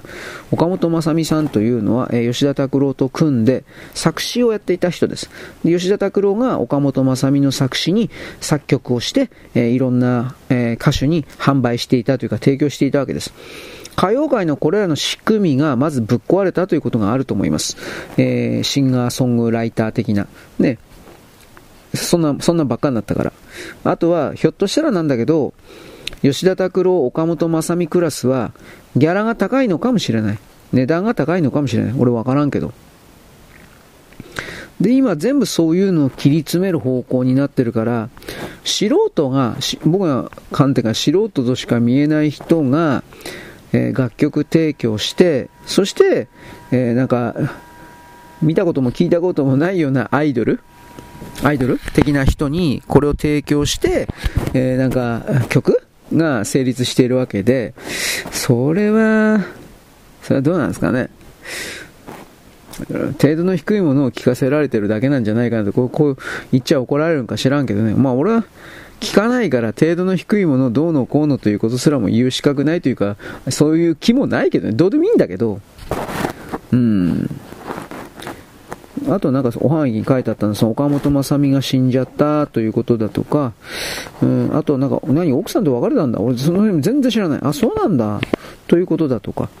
で、再婚。再婚って言ったって前の奥さんと再婚したわけじゃないだろうからね。俺よく知らないけど。うん。だとか。何？あと何？沢田研二と対談やってんの？なんか、なんかね、沢田研二が自分のチャンネル持ってるんだって。見たことないけど、YouTube だしよね、きっとね。で、その中で、何？ずっと対談やってんの？俺知らないけど。知らない。これからも見ないと思うけど、見ない。そんな暇ねえよ、お前。何、何言ってんですか？僕のこと何だと思ってんですか？いや、ほんと暇なんかねえよ、お前。あのー、あ、寝てねえわ、寝てねえわ、寝てねえわ、自慢みたいな感じ、時間ねえわ、時間ねえ。ほんとこれなんですよ。でもそれみんなそうじゃないですか？ほんみんなギリギリの時間作ってやってるんですよ。本気で。で、そんな中で要求とか希望されたら、それそこぶっ殺してやりたくない。当たり前でしょ、そんなもんはっきり言うけど。言葉にさえ出せば、ネットの中にさえ書けば、相手が無条件ってただで、な、自分のために、労働力も時間もお金も消費してくれる、費やしてくれるみたいな考え方するやつが多すぎるんですよ、はっきり言うけど。全部なんですよ、多すぎるどころか。で、そういうやつに限って、っていうかそういうやつは基本的に自分がなんかね、世界に対してそれをやっても何の貢献もしないんですよ、はっきり言うけど。うん、あははおほほでおしまい。なんでお前なんかあははおほほで喜ばせるために俺が犠牲になら、生贄にならなくてはいけないのですか？なめんなよ、お前。舐めてるんですよ、この人たちは。社会も他人も。そして実はそれはそういう傲慢な自分自身をも裏切って、な、なぜならば人間の肉体というのは本当はそんな傲慢なことしたくないんだもん。だけどもこの脳の中の勝手な表層意識という、それすら自分のもんでないんだもん。この宇宙を漂う過去に考えられていたような傲慢な言葉を引っ張ってきて再生してるだけなんだもん。そういう人たちって。自分の、自分がだから何にもないんだもん。俺もないけど。ただちょうだい、ちょうだいくれくれタコーラ。本当に何もねえんだよ、こいつら。人を罵倒することも、霊障することも、正義を気取ることも、全部他人のもんなんだよ、こいつら。なんでこんな奴らが精神世界にいるんですか？か、覚、覚醒なんですか？なんか、なんかよくわかんないけど難しいけど、この世界出るんです。とっとと出ていけ、出るんだったら。なんでうろうろして喋ってんだよ、てめえはよ。という風な、なんか喋ってますね。教え導くんだそうです。まあそんなこと言ってないけどね、彼らはね。言ってないけどそういうことなんだろうね。うん。気持ち悪い。えー、えー、僕は今、あれを思い出しました。エンド・オブ・エヴァンゲリオンのね、本当、あれは本当に名作なんですが、あそこから実写のパートをカットすれば、本当にあの人類の世界のこれ、もう、あの、名作のロボットアニメという言い方をするけど、なるんですが、あそこの最後のシーンで、アスカが、アスカ・ラングレーが、なんであれ気持ち悪いって言いかわかんないけど、ただシンジのこと気持ち悪いって言ったんです。なんででしょうね。でも、あれを思い出しました。うん。アスカ精神的レイプをされたんでしょうね、きっとね。精神的レイプですよ。実際のレイプではないんですけど。というわけなんで、はい。一旦長くなりすぎたんで、今度は YouTube 的なものを探します。よろしく。ごきげんよう。現在は2023年のですね、12月の5日のですね、火曜日であります。はあ、しんどい。ということでですね、僕はさっきあの、用品にするか、なんかしようかなと思ったんですが、とりあえず見つからないので適当に今探しています。まあ、検索かけるだけなんですけどね、結局は。うーん。何年ぐらいが、例えば、米国におけるですね、まあまあ、ヨーロッパ含めてなんですけど、ピークというか、今の、間違いなく今の米国と1970年代、80年代の米国国の形も違うんだけど、あのー、中にいる人々のマインドが全然違うんで、僕はそのような判断をするもんですから、ね、いろいろとですね、思うことがあるわけです。何が思うことなんかちょっとわかんないけど。ということなのでね、あのー、今これ見てんのは、なんだろうこれ、あー、こんなもん、これどうかなだいぶその、やかましいあれじゃないかなと思うんですが、ちょ、ちょっと待ってくださいね。だから、これちょっとあの、一時停止を多用する可能性があるので、お聞き苦しいかもしれませんが、まあ、文句言うなよと、そういうことにしておきます。はい、というわけでですね、えー、っと、今1曲だけちょっとアップしたんですが、あこれはあれだな。あなんというか、ちょっと待って。え、っと、検索して別ウィンドウを開いときゃいいんだなっていうことに今気づきました。いちいち戻ったりしなくていいんだ。ということなんですね。うん。でも、この辺の、アメリカの曲もそうだけど、ヨーロッパの曲もそうだけど、今の日本人って聞かんからね、あのー、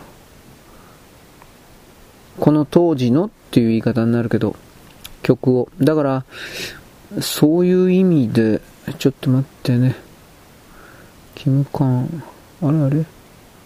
あ、これでいいのか。どうかなという気はしないではないですね。うん。ベティ・デイビス・アイ。今、なんか、うん、大体、ああ、この人たちまだいるよ、びっくりした。というわけで、今何にびっくりしたかというと、えっ、とね、ダリル・ホール・アンド・ジョンズがいやまあ、いいんだけど、この人確か今でも活動してんだよね。ね、確か。で、変わんねえんだよ。こう、すごいよね。変わんないというのは逆にすごいかもしれないね。まあ今、検索かけてんのはね、大体なんだけど、あのー、ちょっと待って。ミュージック TV がまず、まだ始まってない時代じゃないかな。MTV っていうやつが。うん、だから、その辺で、えー、どうかということなんですね。ちょっと待ってね。はい。えー、っとね、今見てるのは、スティービー・ワンダーって死んだんじゃなかったっけ？どうだったかな？覚えてねえわ。スティービー・ワンダーとライオネル・リッチーがこの時代におけるですね、えー、二大双璧というか、黒人のバンドというか、それにおける二大双璧というか、そういうもんなんですけど、うん、ライオネル・リッチーの方が明るかったな。なんだかんだ言うけど、と思うんだけど、まあ、バラードも良かったんだけどね、ライオネル・リッチーは。はい。えーっとね、クイーンはどうすっかな。ちょっと待って。85年ぐらいじゃなかったかな。MTV っていうものが思いっきり出てきたのは。と思うんですけど、ちょっと待ってね。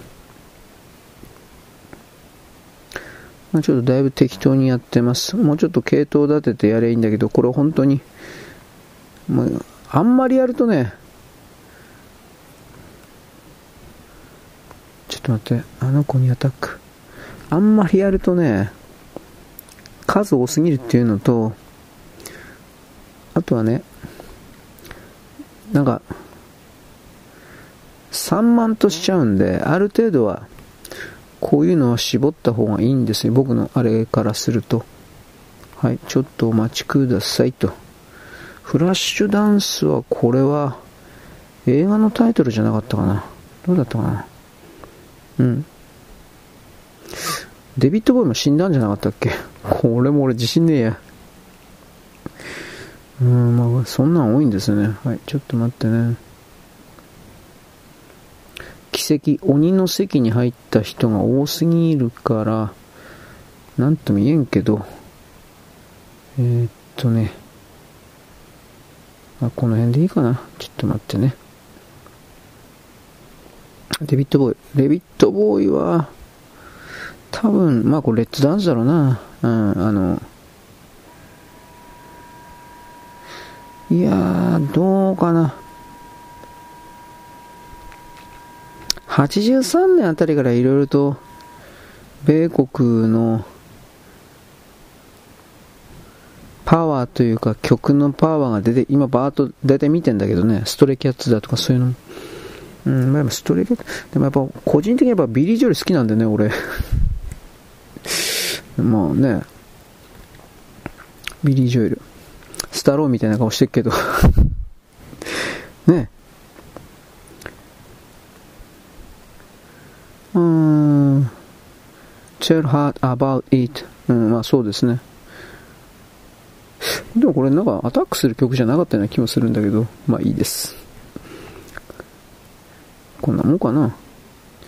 もうたくさんやらキレはないんでね、これ。というわけで、あのー、アバ、さっき言ってたけどね、アバやろうかっていう風な。アバやる前にですね、とりあえずは、よいしょ。なんとなく80年代におけるですね、えー、流行ってる的曲をですね、やってみることにしました。で、今それやる前にですね、ちょっと待って、えー、っと、ツイッターのですね、ブログのですね、もうめんどくさくて仕方ね音声の方のアップをやってみたいと思っております。で、今やってんだけど、ちょっと待って。はぁ、みんな暇なんだね。うん、だから、こんな、その、ラジオ的なもんを聞いてる人いるんだね。これ僕今 FC2 動画の方見てんだけど、なんか30人とかね、でも本当に再生数が本当に30もあるかどうかなんてわからんけどね。正直言うけど、かなり信じてない。どうでもいいっていう本当にどうでもいいことだから。だってこんな数字はほら、一つ見たら4つって表示するだとか、どうとでも設定の側でできることですから、こんな数字に一喜一憂するっていうのは知的能力がない人っていうか、だし、ね、あの、それこそあれですよね。えー、いいねだとかフォローだとか押してですね、はい、代金の支払いだからもっと私に対してタダで役立つ情報を永久に教え続けるというですね、もう搾取する者たち、奪い取る者たちの連中というふうに僕は見るんで、そんなもん信じんなよ、バーガと。はい。えー、っとですね、ちょっと待ってください。なんだっけ、マインドブレーカーだったかな。はい。マインドタイトルさえもうよく覚えてないという。あのー、人に嫌われたくないから、人にどう見られたくないから、友達なくすから、まあそれも生き方なんだけど、もちろん生き方なんだけど、そんなうまいことそれは続けられないですよ。絶対に自分の体が嫌だってどっかで悲鳴を上げるから。魂がなんでこんなやつと冗談じゃねえよって怒るから。まあだからといって僕みたいにですね、えー、人間のクズみたいになっちゃってですね、でも俺は別に一人がいいなんて思ったことは全くないんですよ。それはないんだけど、おもねったり忖度したり、あと、なんか、陰陰ぶれに礼儀正しいことをやって表現してるけど、あ、お前らって要は新しい主人を、お前らは犬で、あの、自分の首についてる紐を持ってもらえる新しい主人を主人を求めてるだけなんだなと。こんな見方ばっかするんで、本当最低でしょ、僕。うん。だからその、主人なるもの、マスターなるものに、忠誠を誓っている自分が大好きなんですよ。こういう奴らは。それがだから僕の目からすると、どんなに社会的地位が高かろうが、収入が高かろうが、女にも、女にモテようが、ね、僕の目からするとですね、ああ、これテロリストと変わらんなと、普通に思うわけです。どこにその自由性があるのかなと思って。自由性の獲得ゼロじゃないですか？みたいな。余計なお世話ですね。僕いつもこんな、こんなことばっかり言ってですね、喧嘩、いや、喧嘩売ってないですよ。僕なんか、本当に喧嘩なんか売ったってですよ。何一つ勝てないんだから。弱ったね。もうちょっと何かね、もうちょっと何かね、弾けるような何か欲しいね、と思ったりはするけど、まあいいです。というわけなんでですね、これで、このアップロードこれでいいのかな？ツインからツインですね。時間との戦いですよ。まあだからどうだっていうことなんですが、何かをしながら何かしかできないですね、本当に。昨日も言ったけどね。専属でこの何かだけをやっている人やれる人っていうのは、時間的に余裕がある人ってそれもあるんだけど、基本的にはプロなんだろうなと思います。つまり、その仕事を通じて、えー、飯食ってる人。そうとしか僕には捉えられない。まあ、別にそれでもいいんですよ。そう、そう人の勝手だからね。はい、ということで、はい。これでいいのかしらね。ちょっと待ってね。えー、っと、マインドブレーカーアップロードが完了しました。ちょっとお待ちください。うーん、まあこれでいいことにしとけ。もう時間ねえから何が何だかわかんねえよって感じですね。はい、そんなわけなんで次のことやります。よろしく。ごきげんよう。現在は2023年のですね、12月の5日のですね、火曜日であります。私さっきですね、あの、ツイッターをですね、更新しようと思ったんですが、問題があるので、なんだっけ、再びやってくる。繋がんないんですよ。古いアンドロイドではですね、もうつ、繋がったり繋がらなかったりするんです。うん、なんかセキュリティかなんかの関係かもしれません。僕よくわからない。とりあえず、なんであんなになるんかな。新しいやつは大丈夫なんですけど、多分これ古いアンドロイドだからだと思います。時間経ったら大丈夫になることなんですけど、いつかは全部繋がらなくなるだろうなとは思ってますが、今んとこは騙し騙しって感じですね。だからしょうがないので、今何やってるかというと、ツイッターは後回しにしてですね、ブログの方から入ってるということです。はい、ちょっと待ってください。えーと、これなんだっけ。えー、っと、6日ですね、明日は。え？それでいいのかな？えー、12月6日、それでいいですね。水曜日ですね。はい。はい。というわけで僕は今ですね、あの、なんだっけ、ちょっと待って、これか。あのー、アメリカのね、1980、80年から83、4年ぐらいまでで、なんとなくランダムで、あの、調べて、えー、検索してみました。ちょっと待って。えー、っと、06か。で、その当時におけるですね、主要なプレイヤーが誰だったかということが、まあ、つまりアメリカで売れた曲っていう感じで検索かけるわけですよ。そしたら、なんか、見たことも聞いたこともないようなのだとかから、今でも名前が知ってるようなものだとか、まあいろいろいたなという言い方になります。まあ、ちょっと待って、これはどうなんだろう。あ、これでいいのか。だからね、まあ、さっきあのライオネル・リッチがどうのこうの言ったけど、ライオネル・リッチのところだけをですね、あの、アップロードしてね、あ書き込んでね、ツイッターに。そしたら繋がんなくなってね、あれとか、弱ったな。まあいいです。このブログ的なものをやってて、時間あったらやります。まあ1曲だけで終わってもいいんだけど、まあまあそれちょっとかこつかないから、あと4曲ぐらいやっと、5曲か6曲ぐらいはやっといた方がいいかなという。まあこれにしたところですね、そんな深く考えることではないんですが、はい、というわけで、ちょっとお待ちください。ギャー待てよ、本当かよ。えというわけで今、バッテリーが落ちちゃったというか、もう勘弁してくれよ。あというわけで今、立ち上げ直しをしております。ま、寒いからですね、いわゆるあのバッテリーがあっという間に放電してるんだろうなと思います。まあ、僕の場合これ外付けのバッテリーつけてるから、えー、それがオフになってたら本体バッテリーに変わっちゃうんでしょうね。で本体バッテリーが容量低いからあっという間にこんな風に落ちちゃうという言い方になりますね。勘弁してくれよどうどういうことだよ。夏はそうでもないんですけどこんなことはなかなかないんですが冬になると玉差がやっぱこれありますね。で全然関係ないんですけど私、数時間前、もっと前か、あのいろんな人に会ってですね、話を聞いたんですが、今年今んとこ雪降ってないけど、これちょっとしたやばいパターンかもしれないよというふうに言ってました。どういうことかというと、あのね、暖冬で冬が暖かいと、主に日本海を中心として、海の水が蒸発するんですって当たり前ですよね。でそのことで上空に、えー、っとまあ、寒気があ水蒸気がだいぶ溜まってですね。そしてその結果あのー、溜まった水蒸気がシベリア寒気団かなんかある日いきなり、えー、吹き下ろしみたいな感じでピョーンとかって降ってくると、まあ、まあ、日本海側はもっとひどいけど日本全土で、えー、なんというかなドカンと。つまり3ヶ月とか4ヶ月の平均の、えー、雪の降雪量というものは少ないんだけど2日間とか3日間の間に、えー、1メートルとか2メートルとかとんでもなく降るような、まあ、いわゆる一番何でも麻痺日本国内で物流の麻痺が起きるような最悪のパターンの雪が降る可能性はあるよというふうに危惧していました。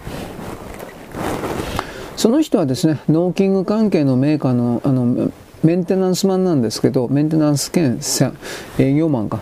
まあやっぱその畑で生きてますから、畑田んぼで生きておりますから、やっぱ天候に関しては、少なくとも僕なんかよりもはるかに、えー、細やかな視点というか、えー、なんちゅうかね、注意深いというかですね、注意深いんで、彼の言ってることはですね、なんだかんだ言うけれども、うん拝聴しております。あんまり合わんのだけどね、この人とは。うん、でも、うん、やっぱためになることいっぱい教えてくれますね。なんだかんだ言って。はい、ちょっと待ってね。というわけで、お待ちくださいと。これでいいのかな。はい。よいしょ。というわけで、今、一生懸命ブログ的なものを完成しようと頑張っております。えー、っとね、これでいいのかな。はい。これはなんだ？よいしょしょっと。うんまあ人間はよいしょ。なんだかんだ言って本当に自然に変わってないですからね。当たり前の話なんですけど。で自然と言われているものが12人間にとって常にあの快適であるというかそういう傲慢があるのもやっぱ多くの日本人かなっていうふうに思うわけでそれはねやっぱり改めないと後で痛い目に遭うということですね。はい。というわけで今記事やりながらえー、っとね主要テレビ局の、うん、視聴率がものすごく下がってるよというふうな全部でしょうね。これ結局はっきり言ってしまえばあの若い世代を中心にそれがものすごい速度で始まってるという言い方するけどぶっちゃければ他人のこれは動画だとか全部含めて YouTube の動画とか全部含めて他人の作ったものをあのー、無批判無批判に何も考えずにボケーっと見てきて見てそしてどうああだとかこうだとかあの思っていたという自分自身の姿があのー、結局自分がないもんで自分の主自分の主体的な決断も判断も何もなくてただ与えられたものを手に取って握りしめて選択してる握りしめてるだけでありそれは自分なるものは全くそこにおらずそういうことをずっと繰り返してきたからこんな世界になったというかということに対する、うん、理解これが多分ね、あのー、今若い世代、今それがもうどんどんと広がっていくという言い方になるけど、その渦中にありまして、で、であるがゆえになんですが、あの、テレビなんか、えー、見てる暇ねえというか、動画なんかというか、だから僕そんな風に一応見てます。今の流れを。1205かな。だからその観点で VTuber がなんとかいろいろ言ってるけど僕は見たことないんでね。見ようという気にもならないです本当のこと言えば。あのー、何が面白いのっていうか。ねそんなことで怒られるのか知らんけどちょっと待ってね。あこれも記事よくしてなかったな。はいちょっと待ってね。あこれで。ゴジラすごいらしいですね。僕他のところでもさっき見たけど、あの、記事をね。ただ、これは、本当に、僕はあのアメリカの映画今何やってるかすら調べてないけど、本当にひどいらしいですね。うん。だから、アメリカ人だろうが何だろうが、人に説教されるのが嫌なんですよ。外から命令されるっていうのは。でも今の支配層はそれを露骨にしてきたから、ふざけんなと反発しているというか、その動きなんだろうなと見ています。はい、方々です。はい、方々おしまい。えー、中身ないです。いつもそうだけど。とりあえずやっつけることをですね、えー、前提に僕はいつも置いております。時間がないから。難しいことを考えるのはですね、そういう、こういう文章を書くことによってお金をもらってる人がやればよい。それは私の仕事ではありません。こういうことって、あなたなんて無責任だ、うるせえよ、無責任だってものは読まなくていいんだよなもんよ。というふうな、僕はこれぐらいのですね、覚悟というかですね、えー、その、あ多くの人に好かれたいのに、僕は、こういうめんどくさいことはしません。別に好かれたいと思ってないんだ。って好かれようが好かればいいとりあえず多くの人とか他の人に会わないので、なんか本当にこのネットとかをやってる人は、まあ俺もやってるけど、SNS をやってる人はでもいいけど、世界認識が大きく俺と違うな、壊れてるなと思うのは、何度も言うけど、あの、自分以外の他人と会わないんですよ。人間っていうのは。ほとんど会わないんですよ。これ80億いるけど会わないんですよ。このこと意味に真面目に考えれよ、お前。まあ、クズとか、いや、俺クズだけど。会わない人間に対して要求すんな。会わない人間に対して同調すんな。合わない人間に対して喜怒哀楽だとかどうしたこうしたやるな。めんどくせえから。時間もったいないだろ。というふうなことを僕は一応言うんだけど、えー、っとね、言ってもしょうがないよね、それは。うん。よいしょ、ちょっと待ってね。あと何かあったかな。よいしょしょ。これでいいのかなよし。これでいいことにしておこう。よいしょ。いけるんかなちょ、ちょっと待ってね。あ、いったかなはい。ということなんで、もういいや、もうめんどくせえから。よいしょ。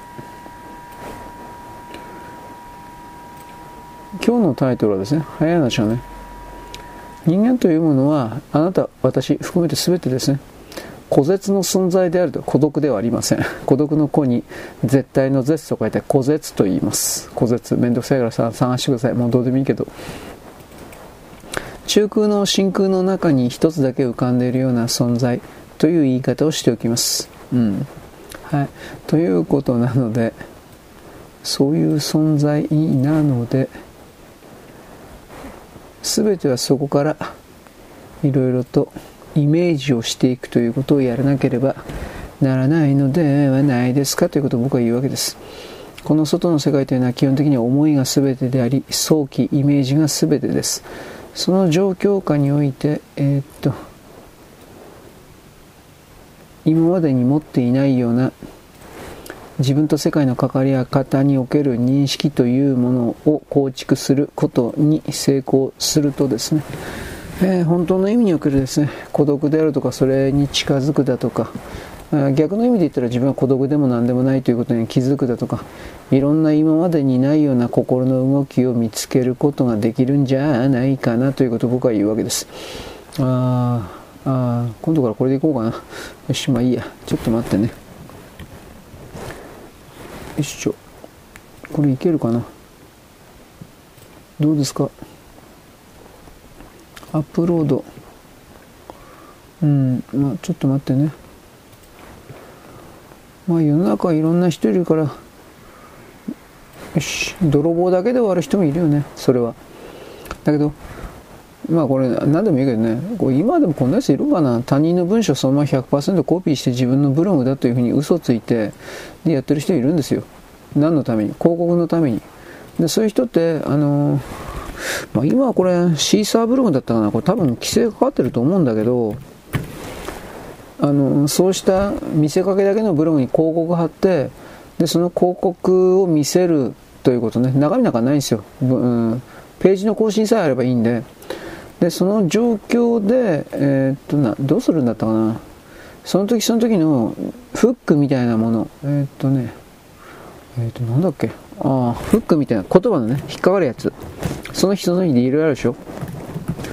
そいつをですね、なんか上手に使うんです。ツイッターとかで効果的に使うんだったかな？誘導するっていうか、やり方で。だけど、そんなことして、そんなに、大、1万円とか2万円とか儲かればそれは大したもんだなと思うけど、俺具体的に数字知らんからね。そんな程度のやり方で、ちょっと待って。10万円ぐらい入ってくるんだったら、俺もそれをやるかもしれないって今ここまで言ったけど、でも多分それでも俺やらないんじゃないかな。その10万円、10万円はすごい大事だけど、なんでかっつったら、それ結局何も生んでないからね。あの、自分が作り出してないからね、それは。他人の誰かを泥棒して、えー、そこから上手に金を稼いでるのかどうか知らんけど、そうした技術だけ、スキルだけが上手くなったという言い方だけど、これははっきり言って中間だよ。ベトナムでもいいね、今だったらね。それどういうことか他人から盗んでるだけなんですよ。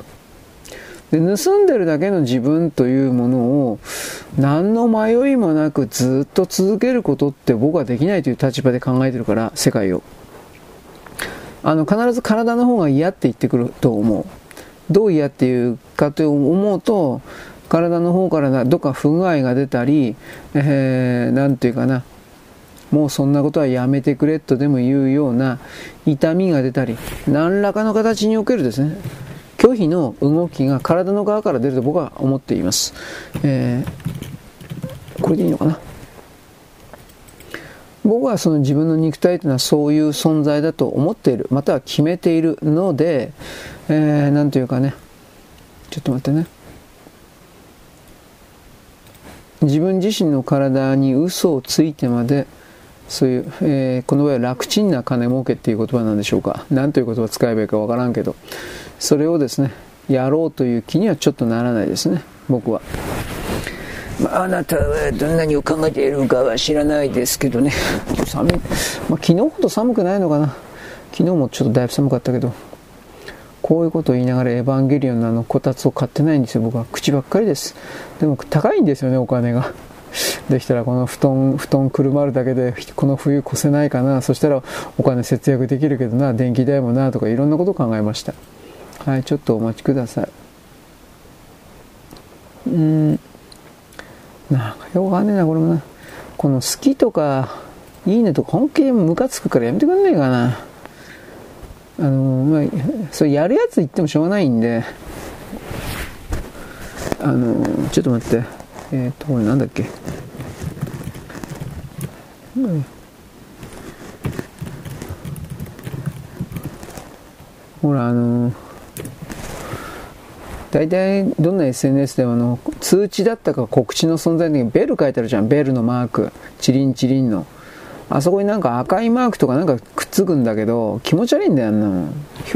あの表示を、あのさせないって言うんだったら、どれだけでもいいねだとか、フォローとかやってくれよ。そしたらもう俺見ないから関係ないからどうでもいいんだけどさ、なんかあのベルのマークとか赤い点々ついたりさ、なんか変変な色変わってたりするんだけど、ほんとね、これ消すのうざいしね、ほっといたらほっといてなんか画面に視点に入ってくるしね、文句ばっかり言ってるけどね、俺はね。はい、ということなんで、えー、ブログ的なもの、俺ツイッターまだやってないんだけど、まあいいや。ということなんでね、まあ、順番が逆になることもありますよ、それは。ということなんで、えー、っと、これでいいのかな。ポストを表示しました。表示したんでしょうか。はい。うん。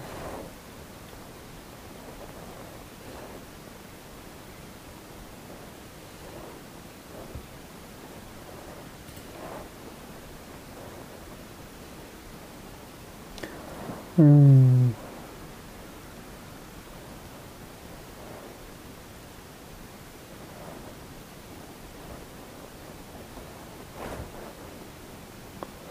えー、っとねこれは何なの？はいはいはいい。や今おはがきもついでに読んでるんですが。えー、っとですね。はあ、ははあ、そうですか。俺知らんかった。ライオネル・リッチってアンチトランプなんだ。はい、いいこと教えてもらった。まあ、だからなんだって話なんですが、はい、ちょっと待ってね。えー、ということなんでですね、私は今からおはがきを含めていろいろやりたいと思います。ブログや、ブログがツイッターやってないんだけどね。はい、よろしく、ごきげんよう。現在は2023年の12月のですね、5日かなのですね、えっと、火曜日であります。私先ほどですね、あの NHK のですね、なんだっけ、歌コン、3分ぐらい見てました。何の特集か、えー、紅白に対しての番組宣伝でした。で、なんか昔の紅白がどうとかというか、その紅白にかける思いだとか、なんか散々番組宣伝していたけど、俺紅白見てないから知らないけど、少なくとも昭和の歌手ってただの一人もいないんじゃないの？と思ってんので、いや、こんな、詐欺じゃねえの？と思ったけど、まあ、基本的にその年寄り関係をまず入れたいんかなと思いました。ジャニーズ一切使えないんでその辺の層がごっそり抜けた分を年寄りかなんかでカバーしたいんかなと思った。で一応本当かどうかわからんけど週刊誌的ないい加減な記事は北島三郎にオファーがとか本当かな？まあ北島三郎やら年だからっていうのとギャラが多分高いからじゃないかな。あの年寄りが昭和の歌手全部嫌われていったのはギャラじゃないの？と僕思ってるんですけど報酬が高くなりすぎて大御所って。僕はさっきあの吉田拓郎とかうんぬんとか言ってたけど吉田拓郎が辞めたということも俺全然知らんかったんだけどささらに岡本真美正美だったか。この作詞の人が死んだからっていうの初めて知ったんだけど、まあ、そういうことを全部踏まえて彼らに払うギャラというのは新人の作詞作曲家に払うギャラよりもおそらく高かったんだろうなと僕はこれ勝手に決めてるんです、まあ、業界における業界観光というかですね相場知らんから何とも言えんけど、あのー、そういう人をつまりあの印税も全部含まれるという意味ですよ。あの新人の作詞作曲家だったら1曲あたり1円で済むものが吉田拓郎クラスだったら4円とか5円だとか。だったらレコード会社の取り分減るでしょう。そういう意味において振る重鎮の人っていうのは排除されていく。つまり新人でもそんなに売れないだろうけどたくさん枚数出せば数字が全てなんでその数字からその新人の作詞作曲家的な人に支払う分を差し引いたらレコード会社に手元にいっぱい残る。だけど吉田拓郎とか岡本正美正美正美ぐらいの重鎮になると手元が少なくなっちゃう。メーカーの。そういう形で昭和の人はどんどんと捨てられていったんかなと僕は漠然と思いました。だからあの林哲司であるとかあとなんだっけ、えー、堤恭平であるとかこれらも最終的にどんどん切られていったのはその辺にあるんじゃないかなと普通に思ったわけです、まあ、昔みたいにレコードが右肩上がりってどっかんどっかん売れてるんだったらそういう風に捉えても我慢できたんだけど今全然売れないからさそうすると1枚あたりの1枚単価、1枚、1タイトルあたりのあの販売枚数少ないのに、作詞作曲家あたりにたくさん捉えたら、なもやってられるわけですよ。あの、レコード会社としては。そういう意味で重鎮の人たちがどんどん切られていったのかななんてことを思いました。まあ僕勝手に言っております。だけども芸能界のことを知らんけど、一般の企業においてはそういう考え方普通にするんで、多分その辺りじゃないかなと普通思うけどね、俺はね、昭和の人たち的な人たちが切られたっていうのは、全部金の問題、もっと言えば、バブル、リーマンショック弾けてからこれらの芸能関係、映画とかアニメとか含めて全部ね、ゲームも含めて変わっていったんですよ。僕の見え方はそれ。まあ前にあのリーマンショック以降においてですね、えー、いわゆるビデオゲーム、ゲームセンターと言われているところにゲームを卸していたメーカーが次々と夜逃げしていった的なことっていうのは、ゲえー、お金の借り換えができなくなったっていうのも当然あるんですが、変な商売、株式だとか、金融商品だとか、そういうことやってたメーカーがかなりあって、それで大穴開けたからというそういう話をしました。だから、まあ金なんですよ。まあ結局金だよ。というふうな。まあ、僕みたいにその腐った根性で世の中を見るとですね何もかも薄汚く見えるので僕はあなたにこういう見方をですね、えー、おすすめ推奨はいたしません。ね。あなたあなたはもっと綺麗なあなたでいてほしい。キラキラとしたキラキラーンとした嘘だけどね。てめえみたいな薄汚れたビッチがどこにいるんだよと。そうそういうことも言ったりする。まあいいです。はい。こうやって喧嘩を売ることによってですねあ僕はですねファンのような人が仮にいたとしたらそれを寄せ付けないということをやっております。シッシとかこれですね。はい。えー、なんだっけ？あ吉田拓郎。あそうそう。だから僕ねさっきね YouTube 的なそれをやっていて検索やっててですね昔の80年代初頭ぐらいからの MTV が始まる前からの曲をですね56曲ピックアップしていたと。ライオネル・リッチを1曲だけアップしたら接続できなくなってね。弱ったなお前ということででライオネル・リッチいいいい曲歌ってんのにいやこの人何やってんだろうとか言ったら早速おはがきが来ましてですねこの人はアンチトランプです。ああそうだったんだ。死ねとか言って。トラライオネル・リッチはもうそう特に死んでしまえみたいな。僕はもういきなりもうライオネル・リッチのことは大嫌いになりました。まあそれは嘘だけどそれは大げさだけど。あの、ハリウッド界隈であるとか、その、ミュージシャン界隈、特にまあ、ライオネル・リッチ黒人だからね、黒人で、やっぱそれはあの、我々は黒人は民主党を支持しなくてはいけないのだ、みたいな、同調圧力、組合的なもの、互助会的な、そうしたあ結束はあるでしょう。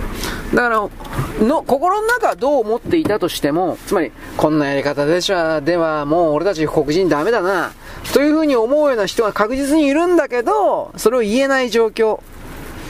多分それが続いてるんじゃないかなと僕は思いますが。うん。まあでも、ライオン・リッチーが仮に今いたとしても、えー、今、80年、大体40年ぐらい経ってるから、俺今、なんちゅう曲だったかな、曲名覚えてないけど、まあ、ライオネル・リッチの、多分有名な曲、そこから40年。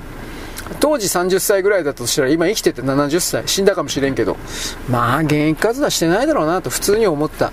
まあでもそういう意味でね MTV が始まる前からの曲をですねちょっとしばらくやってみようかな。連続してやらんけどたまにやるということなんですが。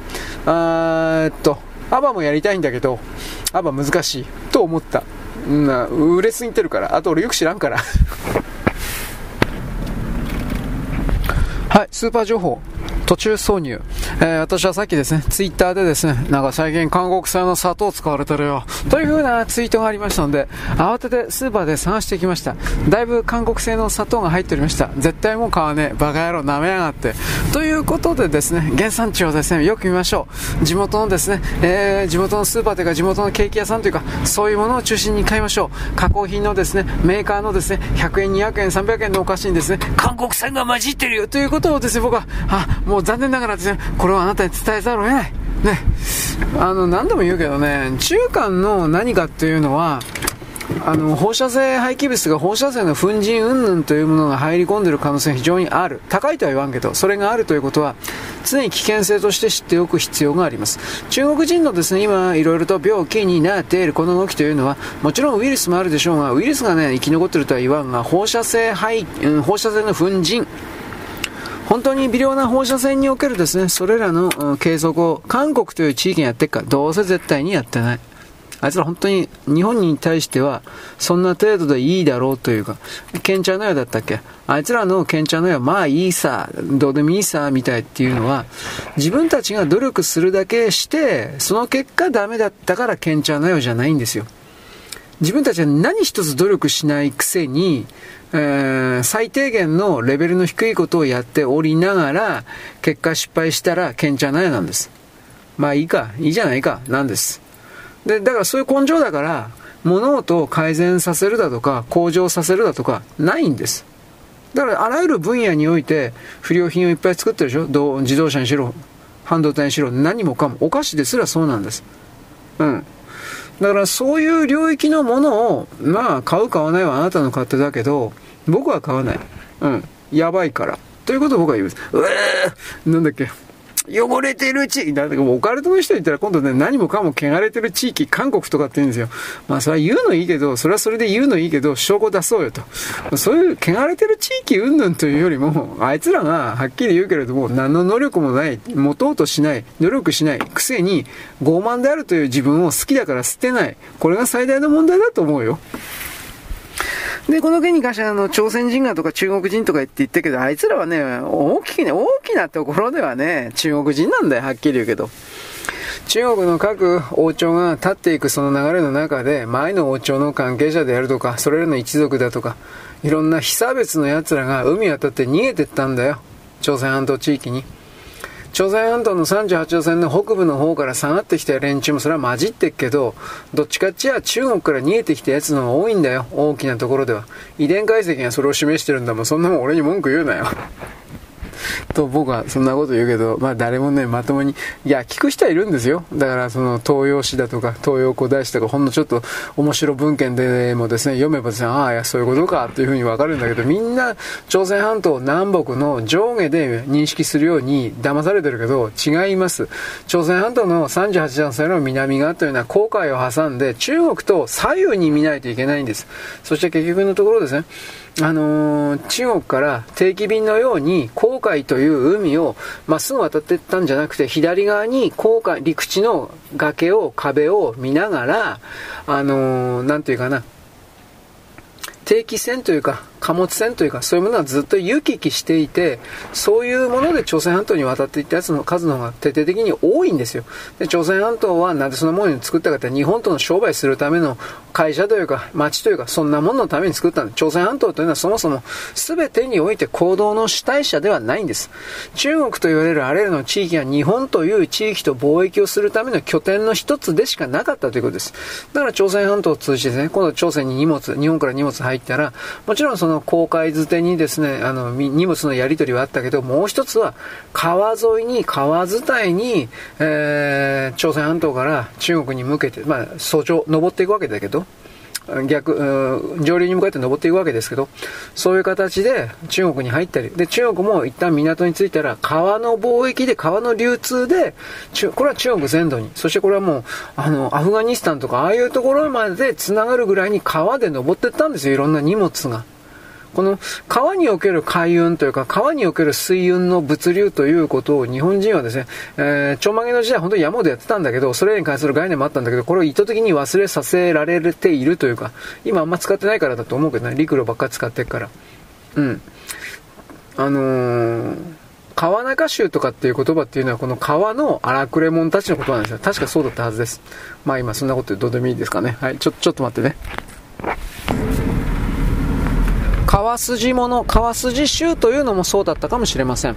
まあ、この辺はまた言いますけどね、木曽川が暴れていた時どうのこうので、それをですね、えー、いろいろ川、川の堤防工事であるとか、いろいろなことをやって、そして、えー、なんだろう、普通の川にしたというか、使える川にしたうんぬんがんぬん、それでそこにですね、薩摩藩というもの、徳川幕府に対して反抗的だとみなされていた藩が借り出されて、その力を経済的に徹底的に弱められた的な、そういうことがですね、えー、昔、誰だったかな、えー、っとね、薩摩義士伝か、まあ、タイトルは薩摩義士伝、タイトルはあの書いてる人忘れちゃったよ、俺、あの作者の名前、もうもういないんですけどね、お亡くなりになったけど、薩摩義士伝とかの辺読めば分かりやすいです、まあ、他にもいろんな文献出てるけどね、暴れが基礎化云々の、えー、なんていうかな、直す、それに関しては。まあ、だから物流がとにかくどれだけ大事かということ。そして中国共産党はだからこそ生産の拠点と物流を支配するのだと本気でやってるということ。いつもそうだというかそこの辺にあります。はい。でですね、紅白、知らんけど、俺どうせ見ないし、あの、ただ、テレビ東京ですね、テレビ東京で年忘れ日本の歌だったかなんか、なんかそういうのやってるはずです。昭和の歌手がですね、まあ、全部が有名どころいるってわけじゃないでしょうけれども、そういうのを見たい人は、こっちのテレビ東京の方見りゃいいんじゃないですか。地上波と衛星と両方やってるのかどうか、まあ、詳しく調べてないから全然知らない。これもどうせ見ないけどね、俺はね。あのー紅白もね昭和紅白みたいな形で1月1日の夜だとか、えー、1日ずらしてですねなんかやればいいんじゃないですか。またはその12月31日ですか。この紅白で2部構成にするとか。ね一部はなんかよくわかんないけど、令和だとか平成だとかなんかそういうですね、えー、なんかようわからん人たちいっぱい出して、韓国とかも出したりなんかしてね、韓国なんかいらねえよ、バーカバーカとかと思うけど、えー、第2部ぐらいですね、まあ、昭和の歌手しか出ていない。まあ、それも見ないけど、金かかってしょうがないだろう。お前 NHK 金持ってんだろ、お前。出せよ、お前と僕は思うんですけど、北島三郎であるとか、五木ひろしとか森進一だとか、森進一なんかでももう歌手活動ほとんどやってないか、なんかそんな感じだけど、でもまあ無理やりにですね、そういうのをかき集めてきてですね、作る。だけど、どうかなだいぶ死んでるやついるから 正直言うけど。うん。だけど、例えば細川隆だとかそういう細川隆今回出てないですよね。だからそういうのを出していく、まあ、ほとんど演歌になっちゃうかもしれないけどね。あのでもまあそれ以外に言うと僕の大好き内山ひどりろろ内山さん死んでたか。クールファイブと前川清、うん。えー、と内山田さん死んでたけどなんかクールファイブとしてはやってる。内山田さん死んだけどチームの名前というかそれは内山田博クールファイブのままだったかもしれない。俺ようわからんわ。なんかそういうの。やれんじゃないですかね。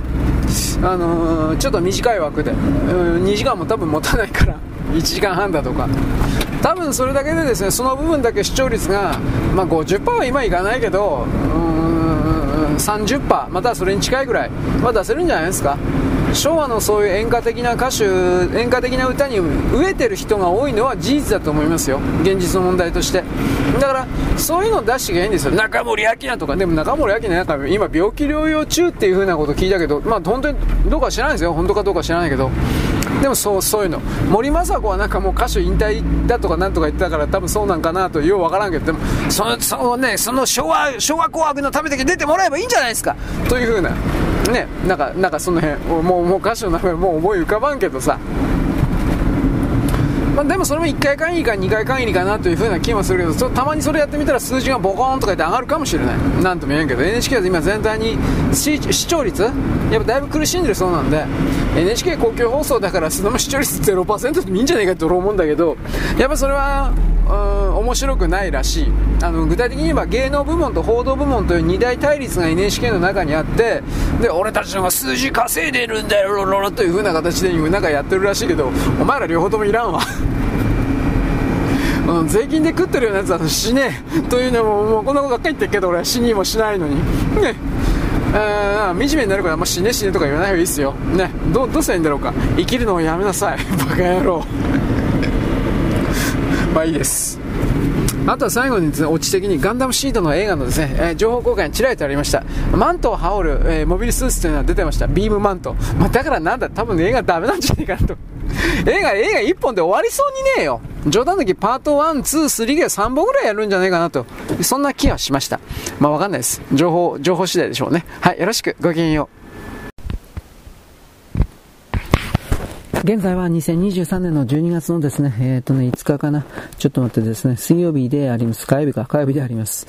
えっ、ー、とですね、また作業しながらやってです、またですかというふうにあなたは言うかもしれないけど、まあとりあえずですね、単独でできるほどですね、えー、なんか、できま、え時間ねえよ。えっ、とね、神田正輝、旅サラダ、交番か、旅サラダって何すか、まあ、番組なんでしょうけど、なんか、うん、画像見るからすげえなんか痩せてますよね。なんかあったんかなと思ったけど、正直わかりません。まあなんか、えっ、ー、とね、記事のキャプションが本当かどうかは知らないけど、セリフを覚えるのもきついみたいな、なんか病気じゃないですかね。ものすごいなんか痩せてるというか、ガレガレというか、びっくりし、な、なんなんだろうあれ。というふうにいろいろ辛労的な問題かなとも思ったんですが、わかりませんね。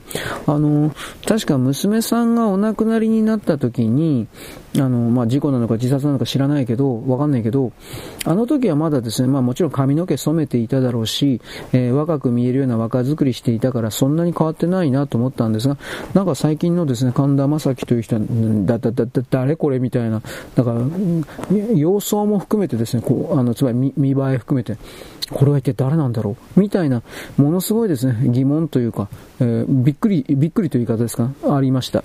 僕本当に芸能界のことわかんないんで、あの、他の人はある程度ほら、毎日毎日というか、ある程度の頻度でこういう画像だとか動画とか見てるから、その人が変わっていったということを少しずつ分かってくんだしょうけど、僕なんか、神田正輝なんか何年も見たことないんで、で、いきなりこんな風に話題になって、いきなり画像とか出るでしょう。誰これ？こんな風になるわけです。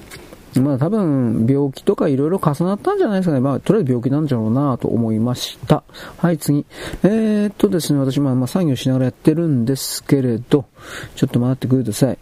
あのー、ちょっと待って、これはどうなんだ？え、まあ、あのー、えー、っとですね、さっきあの、ようやく繋がんなかったんで、えー、あのね、ツイッターをですね、えー、やったんですよ。更新できました。やったらラッキーとかって思ったんだけど、えー、あ、大丈夫だった。ラッキーと思ったんですけど、で、えっ、ー、とね、おはがきがあったんで、これおはがきの返事を書いておかなくちゃと思ったらいきなりもう伝がなくなった。勘弁してください。まあ、夜だからね、多分混んでるんでしょ。変な言い方だけどね。で、まあ、その中で、とりあえずあの、アメリカの1981年から83年ぐらいかな。4年まで行ってなかったと思うけど、その辺で適当にピックアップしました。まあ、その時に売れていた曲ということです。本当はですね、全然売れてなかったけど、アメリカで全く売れなくて一発屋だと言われたミスタービッグとかあんやり面白いかなと思ったんだけど、まあ、街ね、知らんから、いや、知らん、いや、日本は逆に知ってんのか。ミスタービッグなんでか知らないけど、日本で売れたんですよ。な、いや、ダメだってわけじゃないですよ。音楽性が低いとは俺言わんけど、今年の7月にねですね、引退コンサート、解散コンサートやってるんですよ、日本で。あだから日本で一番売れたから、変な言い方だけど。だから、うん、ミスタービッグなんで日本で売れたのかな？まあ、で、日本で売れたからという言い方になるけれども、徐々にかな、アメリカにもファンがついた、なんかそうらしいです。34年間だったか、34か37年間か。なんかそれぐらいやってるんですね、ミスタービッグはね。いや、ちょっと信じられんな。なかなかそんな風にそこまで続いたのはないです。まあ日本にはいるかもしれんけどね。そういうのはね。はい、ちょっと待ってくださいね。えー、日本で30何年間。いやそんなバンドいるかなスターダストレビュー。ちょっと知らんけど。えー、ちょっと待ってください。えー、っとね、4、えー、っと、これは何だろう。今ちょっとやりながらやってます。しかし、しかし、えー、しかし、点と、えー、っと、矢印にしといて、えー、っと、何番なの ?110、120番か。120番 ?1204 番、えー、まあいいや。何が何だかわかんねえよ。ということで、ちょっとお待ちください。えー、っとね、あのー、それぐらいの年代でね、あの、この辺りの年代ってね、MTV、ミュージック TV 出てないんですよ。まだ確か。だから、だからという言い方をするんだけど、聴かせる歌手がまだいるんですよ。変な言い方だけど。歌が上手いアメリカ人という言い方にしましょうか。なぜならば、ブサイクでも歌うまければ、日本の歌謡界と一緒。ブサイクでも歌うまければ売れたんですよ。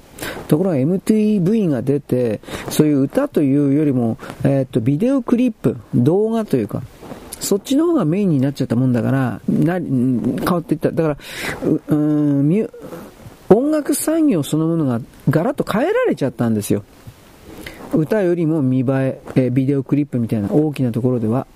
だから、あのー、歌唱力、歌が下手くそでもそれ、そんな大したことなくても、その、新進気鋭の映画監督と組んで派手なかっちょいいそのビデオクリップっていうか動画を、えー、作ってもらってそしてそれをあの流して MTV で当たればそっちの方が儲かるっていう風になっちゃったんですよ。歌の上手い下手っていうのは、あんまりその、評価されなくなったんですよ。僕は大体そういう見方してます。だから、そこで MTV でそういう、うん、なんだろう、動画、ビデオクリップ的な形で人々を支配コントロールするという意味におけるいろいろな研究が行われたであろうということを言いました。まあ、あのあたりだからマインドコントロール、ウルトラとかなんかそういうことをいろいろ言ったけどさ、あの、漫画に来るスーパー超人計画ですか、あれもどうも本当なんですけど、今これ今置いといて。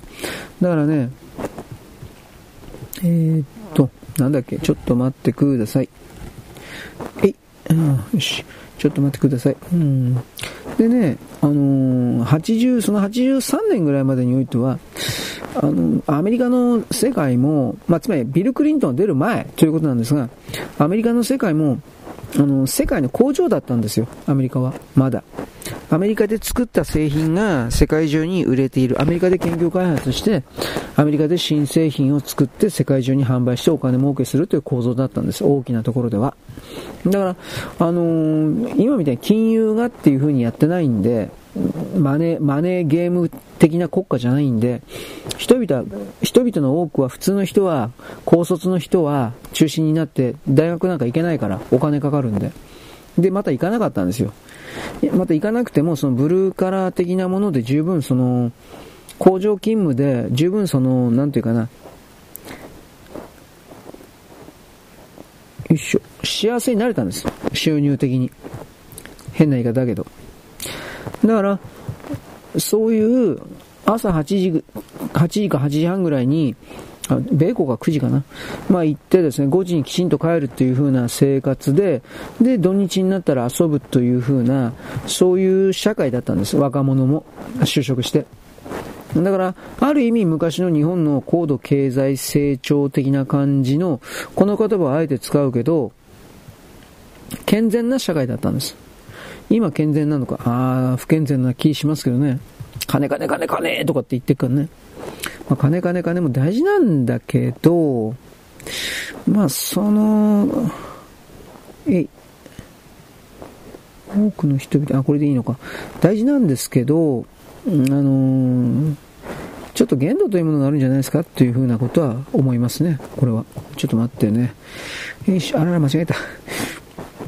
で、その、まだ金金金ってなってない世界のアメリカの、あの若特に、まあ、あの辺の音楽買うっていうのは若者ですから、若者に向けての曲だから、なんて言うんですかね。そのその当時の若者の気分だとか、未来は明るいだとか、いろんなことを含めるような気持ちが歌に表現されてるんですよ。本当にいろんな意味で。で、その中でやっぱりあの、僕はいろんな人いたけど、多分一番わかりやすいのが、ビリー・ジョールだったんじゃないかなと個人的には思ってます。あね、あアップダウンガールとかそれまで俺やってないんだけど、アップダウンガールでよかったかな。あの子になんてことかね、いろいろ。当時の若者は、やっぱ、当時の若者は女、女と女のことしか考えてないというふうな。でもまあ、あ女のことしか考えてないけど、きちんと、あの、働くことは働くというか、なんかそういう、どう言えばいいのかな。歌詞全体がね、あの、歌詞全体が本当に未来を向いていたというか、これなんですよ、未来が明るいというか、えー、っと、今日よりも、昨日よりも今日、今日よりも明日が、いい、良くなる。なんかそんな感じで満ちてるんですよ。これは本当は、これはね、ビリジュールだけじゃないんですけど、だから、そう、あの、すべての他の曲、歌手含めて黒人白人のいろんな歌えていたけど、すべて含めて大体ですね、その、人の悪口的なことはまず言ってないし、誰かが悪いというような、国家が悪い、誰かが悪いというような、これ今はいっぱいあるけど、えー、メッセージソングっていうんですか、アメリカにおいて無理やりその政治領域を歌にして、これを、うん、なんていうかな、金作るみたいな、そういう流れは1990年代ぐらいから始まったんじゃないかなと思うけど、80年代の頭ぐらいはそんなもんはなかったんですよ。明るい未来と、うーん、まあ、あと何かな 明るい未来しか俺言葉出ないけど、明るい未来とですね、あと今この瞬間の楽しさみたいなものを、刹那的ではなく、あのー、この楽しさの次には次の楽しさがあるみたいな、そんな形で、あのー、アメリカ人は歌ったというか、アメリカの歌手は歌ったというか、それを求めたというか、それだったんです。だから、そこから考えたときにですね、あらまあいいや。あれあれちょ、ちょ、ちょ、ちょっと待って。ちょっと待って、な、なんか今いいこと言ったとか、誰、ちょっとですよ、今、えー、スクリーンショットを撮ったんですけど、順番間違えたかな？ちょ、ちょ、ちょ、ちょっと待って、ちょっと待って、今なんとかいいこと言った。ターラですね。あ、順番間違えてた。まあいいか。なんとまあ順番間違えただけなら、なんとかなるよ。えー、っとですね。ちょっと待ってね。え？ちょっと待って、本当に ?120。120、1240。え、まあいいや。何が何だかわかんない。ちょ、ちょっと待ってください。ということでですね。あのー、前を向いてるっていうのは本当に大事なんですよ。で、ね、具体的な未来が、これこれこうでこうなるとか、そういう限定された未来における何かっていう、そのね、未来は明るいじゃなくて、全方位に向けて未来が開けていて、その開けている未来の全てが明るいというか、どこに行っても自分には何かが達成できて何かに、何者かになれて、そして、えー、最終的にですね、えー、自分の人生を全うでき、まあまあ自分の人生を全うできるだとかそういうところまでの、うん、歌はなかなかないけれど、でも、その、全般的にですね、命の参加というか、そうしたものに溢れてるんです。これは、日本で言ったら、例えば例えば、えー、っとね、リンゴの歌とかあるでしょう。えー、リンゴが、あ、ジャスラックやばいかな。かわいい、かわいいやリンゴだとかさ、あとは青い山脈だとか、高原列車とかあるでしょう。歌ね。で、それは本当に、愛だとか、ね、恋愛だとか一切歌ってないんですよ。高原列車は行く、ララララ行くよとかなんかそんなんあるでしょ。しかしそれは、ただ単に旅行を歌ってるだけだとか、ただ単にリンゴに対する命の共感であるとか、そうしたものを歌っていて、そして、あの、恋愛、えー、あなたのことは好きで、どうした、こうした、あの、昭和の時代に入ったらもう、そういう、そういうのばっか増えてきたけどさ、人間は、そういうのばかりで当たり前だけど、生きてるんじゃないってわかるでしょう。だから、それはもちろんですね。まあ、僕今日本のことを引き合いに出したけど、もちろんですね。米国の若者もそうなんですよ。若者、米国の社会も。だから、1975年、まあ70年から80年、ベトナム戦争の傷が癒えてというか、その後からの米国の、回復基調にある国内における精神の回復基調というか、そういうものにおいては、あのー、未来は全方位に開けていて明るいんだみたいな。まあ、これは覇権国、帝国であった米国におけるですね、えー、なんだろう、特権という言い方をしましょうかね、帝国の親民はやっぱり、そういうことを思うことが、自分たちには許されたというか、それ、自分たちにしかできないというか、そういう気持ちはあったんだと思います。それがですね、ビリー・ジョエル含めるようないろんな人々によって歌になってきた。だから、女の歌手とかも含めてですね、えー、っと、基本的には、例えばあの時代においてはアメリカの女性にしても社会進出というか社会で、えー、ビッグマネー、まあ、ビッグマネーを得ることがねそもそも、あのー、人生の勝利者という考え方ではなかったんですよ。僕の見え方ですよ。そうではなくそれもある当然あるけど何よりも自分の本当にやりたいことをやりきるというか、その夢を実際に実現するというか、で、そのことに重きを置かれていたんですよ。そんな言い方を言うけど。だから、あのー、それらが実現されて、まあこんな言い方したらなんだけど、失敗したとしても、その人は、アメリカにおいてね、失敗したとしても、それはチャレンジをして、そういう夢を実現させることを実際にやって、そして、結果的に失敗だったかもしれないけれども、でも、それは、あの、なんだろう、生まれてきた意味があるじゃないかと。あのなんていうかな。ちょっと待ってね。うん、まあいいか。順番逆になっちゃった。生まれてきた意味があるじゃないかと。だから彼は、彼の人生はハッピーだったんだよ。みたいな、そういう捉え方が、アメリカの社会にはあったと僕は決めます。ちょっと綺麗事すぎるように見えるけど、でも実際それはあったと思います。そういうのは。だから、あのー、当時のその、アメリカの歌手たち、まあ、歌手というのは、芸能というのは当たり前なんですが、日本もそうなんですけれど、あのー、その時々の社会の雰囲気というか、それを歌い上げるもんです。当たり前ですよね。だから、映画なんかに関しても、かつて、これ前にも言ったね、ゾンビ映画の監督のジョージ・ロメロでよかったと思うけど、ロメロは、ゾンビ映画のね、何を言ったかというと、俺はただの、うん、ゾンビ映画しか作れないようなバカだけど、みたいなこと言ったけど、でも、でも、あのー、俺の映画は基本的にはゾンビしか出てないか、その中にその時その時における社会的メッセージと批判は入れるんだと。で、そういうものの不具合というか、おかしさをゾンビという存在は、あの食らい尽くす破壊、破壊するというか、そういうもののためにゾンビはあるんだと。で、だから、あロメロのゾンビ映画っていうのは大体のところは、あの、どうですかね。メッセージ性は強いですよ。白人の車椅子の元スポーツ選手的な人が、でもゾンビに食われたり、えー、バカーンとかでなんか殺されたり、撃ち殺されたりだとか、本来そういうのは、アメリ例えばあの当時の映画、何作目だったかなあの映画の中では、白人は、そ白人に対しては、そんなことをしてはいけないとか許されないとか、そういう不分率というかあったんですよ。だけどジョージ・ロメロは、アメリカは自由の国、平等の国であって、それはおかしいだろうと。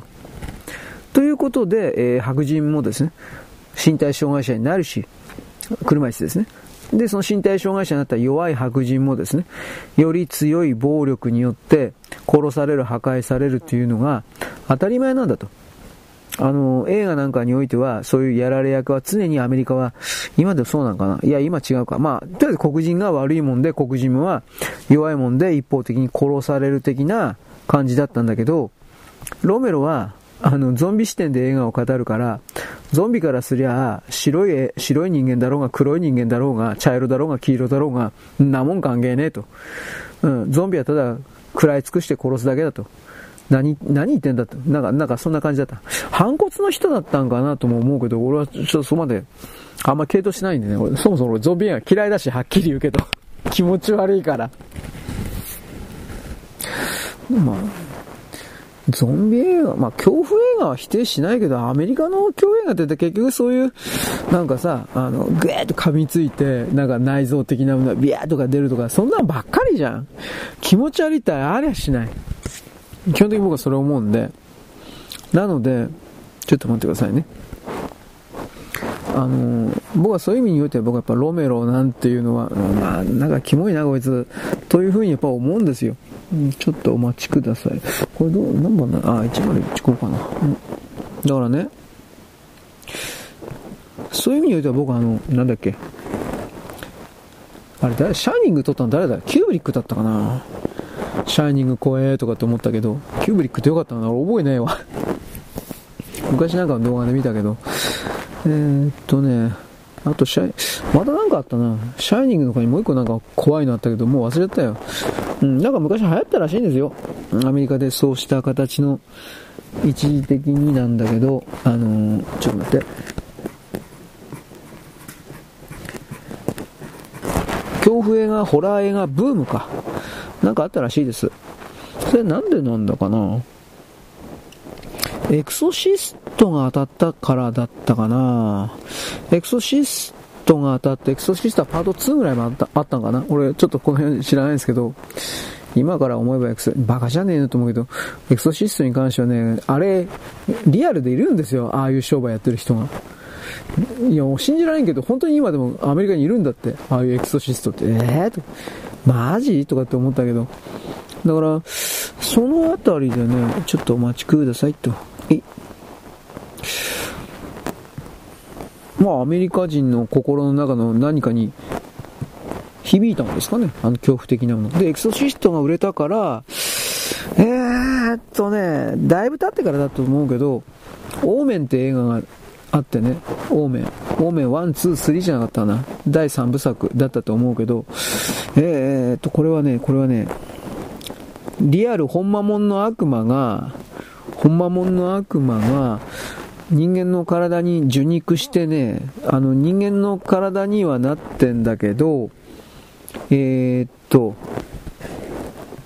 中身悪魔っていう人が、なんか、カルトみたいな宗教団体的なものを作って、で、えー、っと、多くの人というか、うん悪魔し悪魔を信じる人たち？なんかそういうので、あれはどうなんですか？俺よく知らないけど、社会を変えようとしたのかな？俺わかんねえ。まあ、1部、2部と3部だってね、まあ、あんまネタ言ったら、ネタバレしたら嫌だろうから言わんけど、怖いって言えば怖いんですよ。ただ俺パート3ぐらいまでと思う、ん、何やってんバカ、バカじゃねえよと思ったけど、パート1、パート2ぐらいまでは怖いんかなと思うけどさ、えー、っと、ダミアンですね。ダミアンの物語ですね、確か。ちょっと、えよいしょ。ということでね、そのあたりで一旦恐怖映画的なものがね、えー、一段落という言い方になるんですかね、しちゃって、そして、えー、新しい恐怖映画の形として、ゾンビ映画が出てきたんです。確かそんな流れだったと思う。なんで俺映画の話してんのかなえー、だいぶどこまで戻ればいいんだろうか。あのー、とりあえずアメリカの音楽界ですね。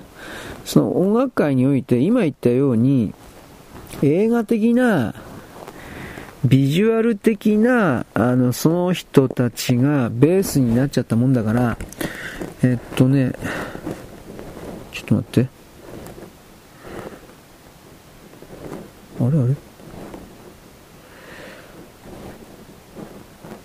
あ、1016か。なんかおかしいなと思った。ほい。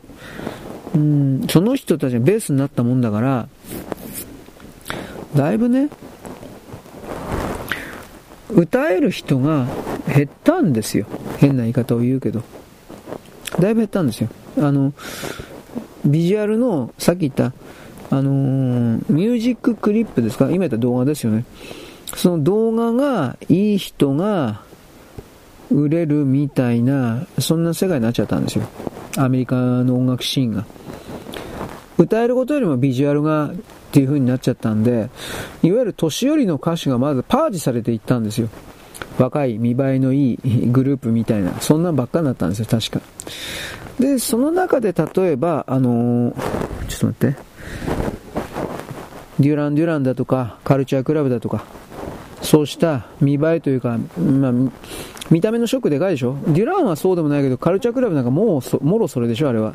狙ってるというか、出落ちみたいなキャラクターでしょ？あれはやっぱりその、MTV というものになっていったから、やっぱり必然なんですよ、ああいう風に目立つための。だから、あの辺の MTV が出てきたあたりから、なんか、なんかいろいろキッスだとか、キッスは MTV より前だったかもしれないけど、まあとにかく派手な人たちが、どんどんと出てきたわけです。どうだろうね。で、その派手な人たちが、歌うめえかっつったらうまくねえんだよな、これが。デュラン・デュランとか、あの辺も、歌うめえかっつったら、冷静に曲だけ聴いたら、サイモンの、サイモン・ルボン、ボーカル、サイモンの声は確かに色っぽいというか、まあ、まあまあすごいんだろうけど、曲的にすごいかって言ったら、曲的にすごいかって言ったらそんなことなかったんじゃないかな。まあこんなこと言ったらデュランの信者に殺されそうだけどね。デュランの信者も怖いそうですが。まあそういうわけなんでね、ちょっと待ってね。うーん。まあこれはどうなんだろうか。まあいいです。というわけなので、えっと、自分が何やってるか分かんなくなるな、これ。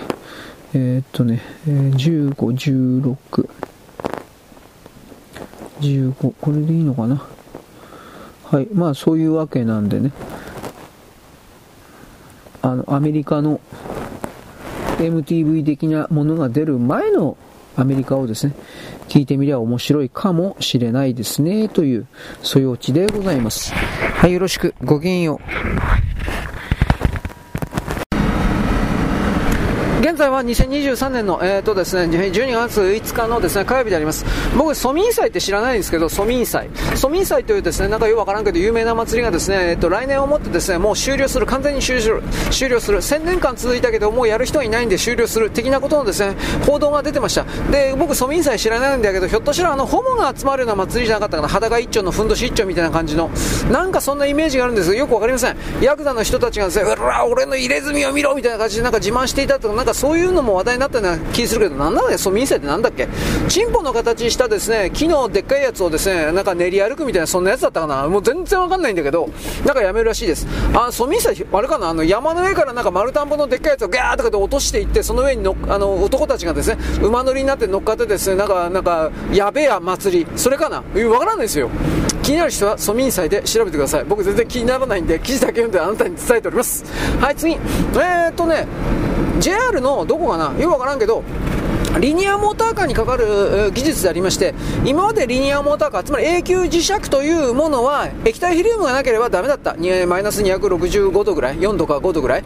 だったけど、これがいらない。マイナス255度だったかな？50度か55度ぐらいで、えー、永久磁石というか、その、なんだっけ、超電導を発生するような、えー、磁石を作った。で、このマイナス250か55度ぐらいっていうのは液体ヘリウムを使わなくても、冷却装置で達成できる温度なんで、結局それを使ってですね、リニア、モーターカーというものを動かせるんだという風な記事でした。すごいっちゃすごいです。すごいっちゃすごいけど、どうなんですかね？あのーリニアモーターカー否定するわけじゃないけど、今、その、浮かせる技術じゃなくて、普通の列車の、えー、トンネルをですね、トンネルを特殊なものにして、トンネルの中真空に、まあ、真空にはできないから、気圧をですね、半分だとか、3分の1だとか、とにかく気圧を薄くしてですね、いわゆるエベレストの頂上みたいな感じを薄い気圧にして、空気抵抗を徹底的に減らすという形で、で、あのー、車輪についた新幹線みたいなものを走らせると。そちらそこはですね、弾丸列車というか、時速500キロ、600キロ、まあ、マッハとかいかねえと思うんだけど、あの500キロ、600キロみたいなものを出せる、うんぬんかんぬん。で、中国はこれの実験やってると言ってるけど、まあ、どうかしらね、嘘くさいね、ということと、あと、まあ、予算獲得のために、あと、えっ、ー、とね、テスラさん、テスラさんじゃなかった、あの、えっ、ー、と、イーロン・マスクさん、これが一応その次の新しい事業において、この真空弾丸特急れに関するですね、発表もしてました。ロボットとね、あと真空弾丸特急みたいなのと、あとなんだろうな、超高級か、あ高い高いと、ジェット機なのかロケットなのか、ようわからんような境目の高いところを飛ぶような飛行機というか宇宙船というか、あそういうしたものがですね、とりあえず新しい次のビジネスの中心になるだと、物流なんですよ、物流。物の移動に対して安全に高速に大量に運べるようなシステムを構築すれば、人類の次の段階というものは、あのまあ、飛躍的にジャンプアップするわけです。そうしたことをですね、えー、実際に推し進めているようなキャラクターをですね、妨害するために、えー、なんだろう、カバールとかディープステート的な人たちがですね、動いている。これもまあ、時々に出てくることなんですけれども、そうしたことの最後の戦い的なものが2024年の最後でもないけど、まあ、大きな潮目的な戦いなものが2024年のですね、選挙の中で起きるという、まあ僕ははっきり言ってトランプというと普通なら勝つと思ってるんだけど、不正選挙やるに決まってるので、ああ、負けんじゃねえかなという最悪の最悪をいつも考えております。僕は。ダメなやつですね。でも、誰もそれを考えなくなって本当にそんなことだったら困るでしょ？そういうこともやっぱり必要なんですよ。一人ぐらいは。はい、どっちにしたってですね、あの、真空長空、なんだっけ、真空弾丸列車。これだけもね、本当のことで、あの、日本がですね、新幹線開発の前に戦時中にですね、考えていたことでもあるわけです。まあ、どこの国も大体考えること一緒ですね、という言い方はします。で、えー、っとですね、これらの技術開発含めて、全世界のですね、やる気的なものがですね、でも一旦なんかぶっ壊れるような形に送る世界の経済のですね、おかしさ。あの、中国のですね、恒大集団を含めるような不動産関係のですね、もうはっきりぶっ壊れが隠せなくなっていく流れの中で、中国のですね、金融関係当局というのは、自己破産する的な人たちの数をですね、えー、っとね、今回は854万人っていうふうに言ったんだったかな。前回はですね、前回、去年はですね、250何万人だったかぐらい、もういきなり600万人だと増えてる。まあまあ、前回もその500万人か600万人いたと思うんだけど、ごまかしていたという、ただそれだけのことだと思うけれども、それらがごまかせなくなったということで、で、中国政府というものは、これらのですね、もちろん責任は取りません。全部誰かに押し付けるわけですが、その被害を少なくするために、えー、前もさっきも言ったけれどもですね、えー、恒大集団にお金を貸している人たちの、お前、お前、その恒大集団に金貸してるんだって、うん、それはなかったことにしろ、というふうな借金の棒引きを迫ったり、あとはですね、恒大集団一時的につなぎ融資的な形において、どっかの金持ちの中国人で、おお前、ザーさん出せよ、おい、というふうな形で無理やり株券を買わせたりみたいな、むっちゃくちゃなことを命令しています。あまあ資本主義社会の国じゃないから資本主義の国じゃないからそういうのも当たり前にできるといえばそうだけどこれはある意味甘いですよねでも従わなかったら殺すだからね結局は。ここで命と金とどっちが偉いのかってどこがあったって命なんですよというふうになるけど、この命をですね、えー、自由に左右するようなテロ集団たちを息の根止めるにはどうするかというと、金の部分における経済の部分における全てをですね、ぶっ壊すしかないわけです。しかしテロ集団というのは、その、なんだ、中国に来るテロ集団というのは共産党というのは、極貧の生活を、つまり人間が人間を食うような食人のですね、それらの生活もですね、体験しているので、そんな簡単にぶっ潰せるだとか、うんぬんだ、そん、な甘いわけねえでしょう、というふうなことを言うわけです。だからこれらの人々が、その実際に例えば病気であるとか何らかの形でバタバタバタバタとですね、中国共産党が、お前は死ぬな、死ぬなと命令すると言ったところで国民がバタバタバタバタと、あの何何万人、何千人、何百万人と死んでいかないと、こいつらはっきり態度変えないと思います。まあそれでも態度変えんと思うけどね、侵略だと、どうしても侵略の方に行くと思います。現在のですね、えー、報道機関という報道機関というか言論空間においてはですね本当にどうでもいいようなことばっかりがですねいっぱいある。そしてそれをですねニュースまとめサイト的なものがいかにも大事なものだというふうな形でですね、えー、まとめて発信するわけですがまあ大体それは2チャンネルのですね書き込まいをですねまとめて、えー、なんか人々をですね集めるということでお金儲けをしているわけですがどうでもいいニュースはやっぱりどうでもいいんであってねテレビ局が界隈があテレビ局のですねなんとかという番組はどうしたこうした。まあ結局数をあの集めないことにはどうにもならないのでそうしたものも混じってしまう韓国関係だとかいろいろ混じってしまうわけですがそれは結局今この瞬間に来る娯楽にはなっているけれども長期におけるですねそうですね経済とか政治だとか文化だとか生命であるとか、科学であるとか科学学問の方ねであるとかいろいろにはですねあまりというかだいぶ関係ないわけです。でも多くの人々はそちらのですね目の前の身近なですねなんかキャーキャーウフフと言えるようなものに奪われてしまうわけです。ねなんかテレビ局のですねなんだなんだか今えー、っとリンカーンの後番組のなんとかがですね。視聴率悪かった。そんなもんどうでもいいんじゃねえのか。本当にそう思うんだけどそもそも林間って何俺知らないんだけど、まあ、だからこういうの僕ダメです。本当に話題がついていけない。まあいいです。ということなんでですね。それらのことも経政治経済そして地球環境これがですね、えー、激変しない限りにおいては安定した空間においてはできるというわけであってこれらの一部がまたは全部が少しずつまた大きくドカーンと壊れるという風になると我々の安定した社会の発展というものができないこんなも当たり前なんですがそれすらも考えていないのは多くの人々なわけですこの部分をたまにでいいから考えるような空性をつける学校、まあ学校教育で本当はそれやればいいと思うんだけどね、余計なお世話かもしれないけどね。ということを僕は思うわけですが、うん、まあね、いつもサバイバルのことを考えるというのはですね、えー、なんか効率が悪いと。まあそんな風にやればその通りだしね、弱っちゃったんだろろろという風に思うんだけど。でも、やっぱり違う世界が、今までの設定が壊れるかもしれない世界というものが本当にやってくる。という風な、この言い方は僕はしておきます。その心構えを持ってる持ってないっていうのは全然違うからです。はっきり言えば。はい、よろしく。ごきげんよう。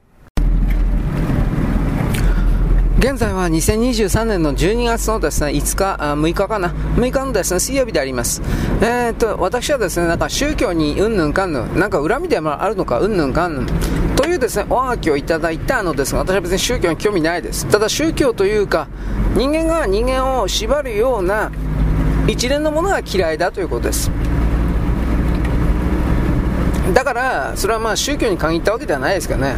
学校の校則とかいろいろある。でも学校の校則とかに関しては基本的にはそういう集団生活を行った方が、うん、結果的にその人のためになるというか、そういうデータがもう出てますので、今更それに関してギャースかギャースか言うことはありません。ただ、明らかにおかしな校則だとかそれはあるらしいんですが、僕はそこの辺はよくわかりません。まあね、野球部だったら丸刈りだとかなんかそういう程度ですけどね、おかしいかな。でも挑発もまたどうかなとは思うけど、正直言うけど。でまあそういう宗教に関してはですねまああえてその憎いとかおかしいとか厳しいっていうんだやっぱこれじゃないですかね。お金とね時間取られるからですよ。特にお金ですね。ただだったらまだ我慢してもいいという部分はあるけどあのー、なんかお参りとか月命日とかなんかいろいろで坊さん関係っていうのは基本的に金取ってくんですよ。うん。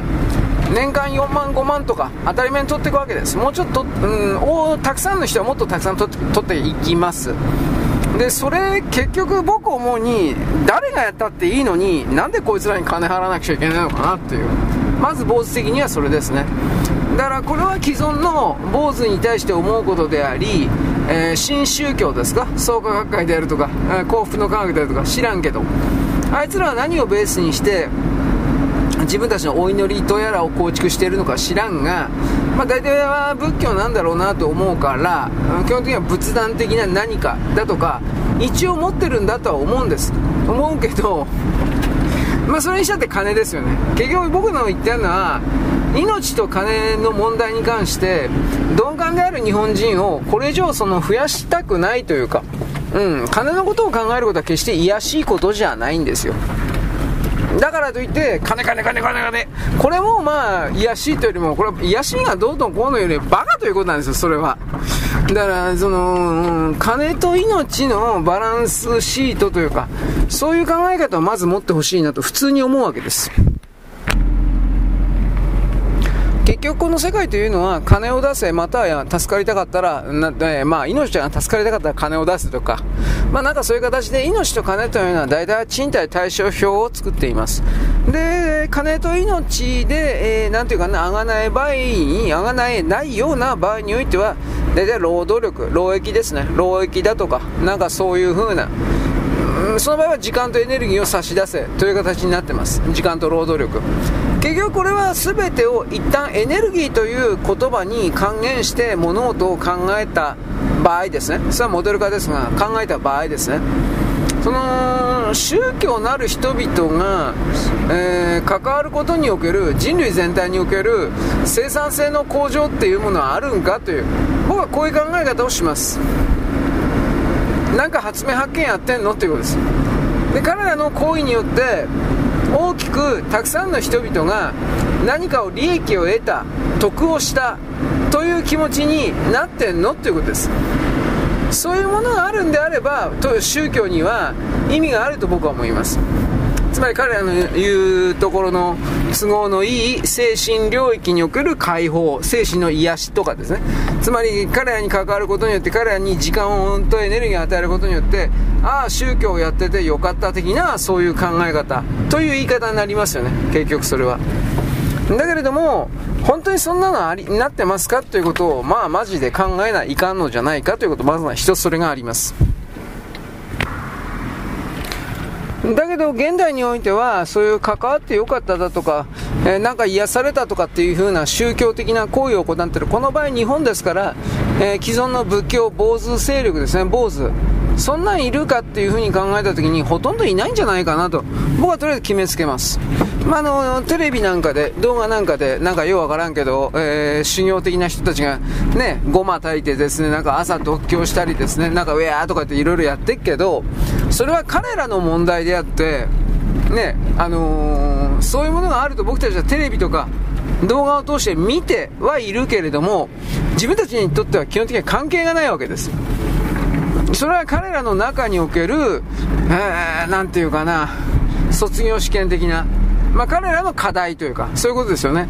で、彼らが、坊主たちが、それに、なんていうかな、卒業しようが、不合格であろうが、一般の僕たちには関係ないわけです、基本的には。それは彼らの人生だから。で、それらの、その、修行とやらを通じて、えー、なんていうかな、坊さんの資格を得た、得る。それも結構でしょう。で、その人たちが住職になる。はい、それも結構でしょう。そこから先なんですが、それが社会にとって、一体、あなたにとって、私にとって一体、なんか役に立ってんのなんですよ。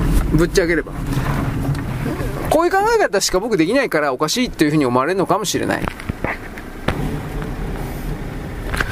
例えば工場とか勤めてる人はさ、その LINE 校まあね、僕の配信技術で LINE 校とかそんな人いるとは思わんけど、まあでも LINE 校の仕事をすることによって何かの製品を作るわけで、その製品が車だったり CD だったり、何でもいろいろあると思うけど、それらが結果として形になることによってお金の、お金と交換ということにはなるけれども、それが末端の最終消費者に行った時に、えー、それで音楽聴いたりだとか、あまあメガネみたいにね、なんか今いろいろ役に立つわけですと。とにかくは。役に立つわけです。ところが、これは仏教だろうが宗教、キリストだろうがイスラムだろうが何だろうが、役に立つ、立たないっていう風に感じる、感じられるというのは、その人のみの内心、内側の心にしかないわけです。外側の人間は、それを見てる人たちは、うん、分かんないんですよ。まずね。それその人の内側の心だから。うん、だからイスラム教徒としては1日5回拝んだりしてるけど、僕たちは少なくとも僕はあ大変だね。棒読みですよ。関係ないから。ででも彼らはそういうことが素晴らしいから全世界にイスラム教を広めるイスラム教としなければならないとかって侵略謀略的なことをですねこれ決してやめないんです。これ中国人と同じです。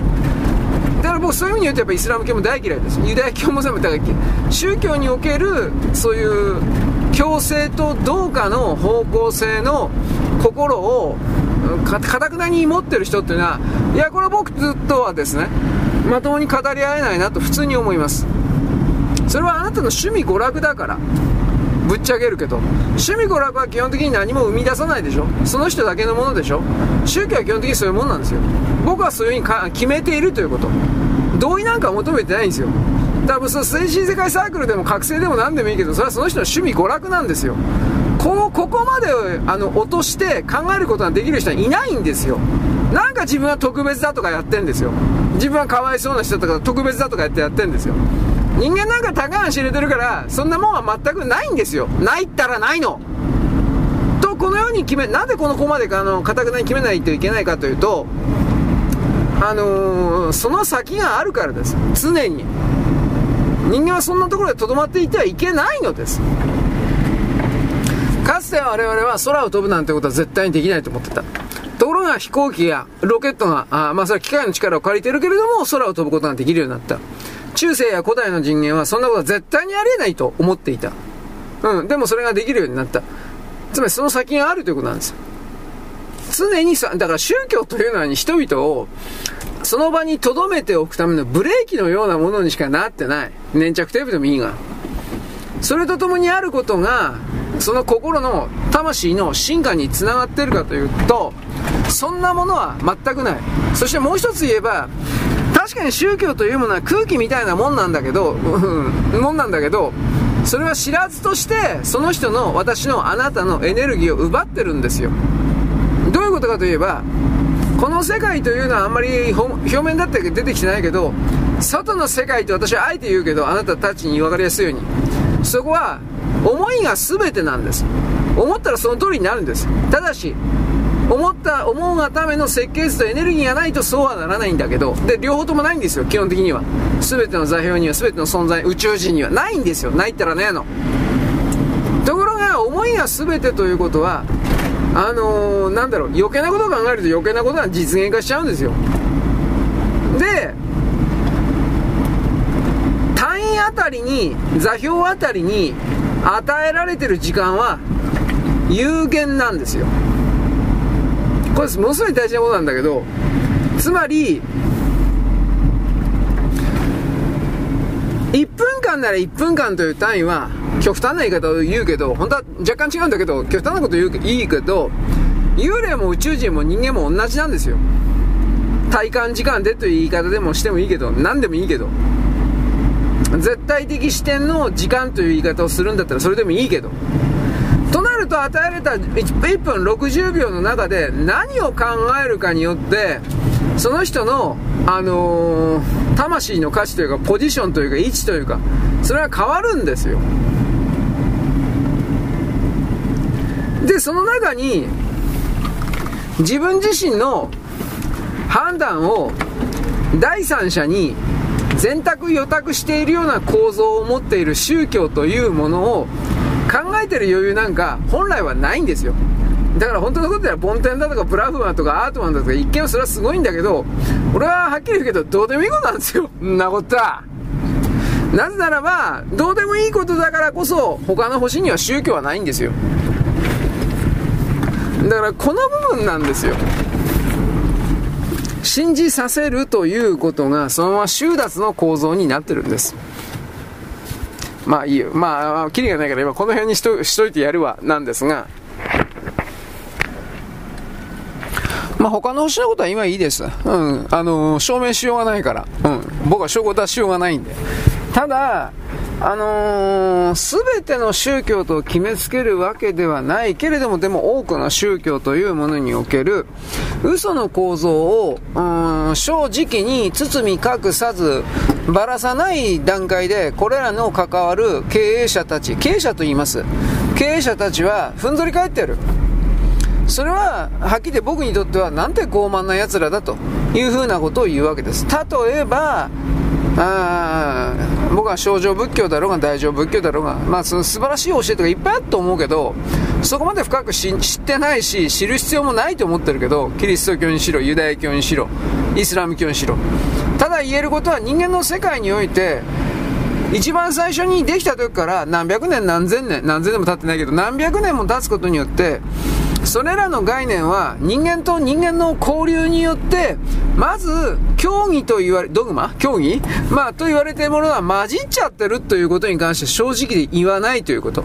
そして逆の意味で言ったら、神とやらが介在する、神なんかいないけど、神とやらが介在している状況において、人間とやらの交流程度で混じったからといって、それらのものが 混ざり合って変な色になっていくということはありえないでしょうということに、これら関係者、消費者、消費者と言います。消費者は気づいていないか気づこうとしていないか変わろうとしていないということ。それはなんで変わろうとしていないかというと、自分自身の思考、演劇、演算、判断、能力を自分で考えてないから、第三者なるものに、先生なるものに、視野になるものに、全部お任せしてるから。そのお任せしてる思案とか、それがですね、思案でも先生でもいいけど、使い物になるやつならいいけど、まあ、ほぼ全てが使い物にならんのですよ。大学に来るマルケの先生と一緒なんですよ。自分で共産主義、社会主義の悲惨さであるとか、これを体験してもいないのに、あの、文字を読んだだけで、農本主義とかなんかいろいろ言ったでしょ？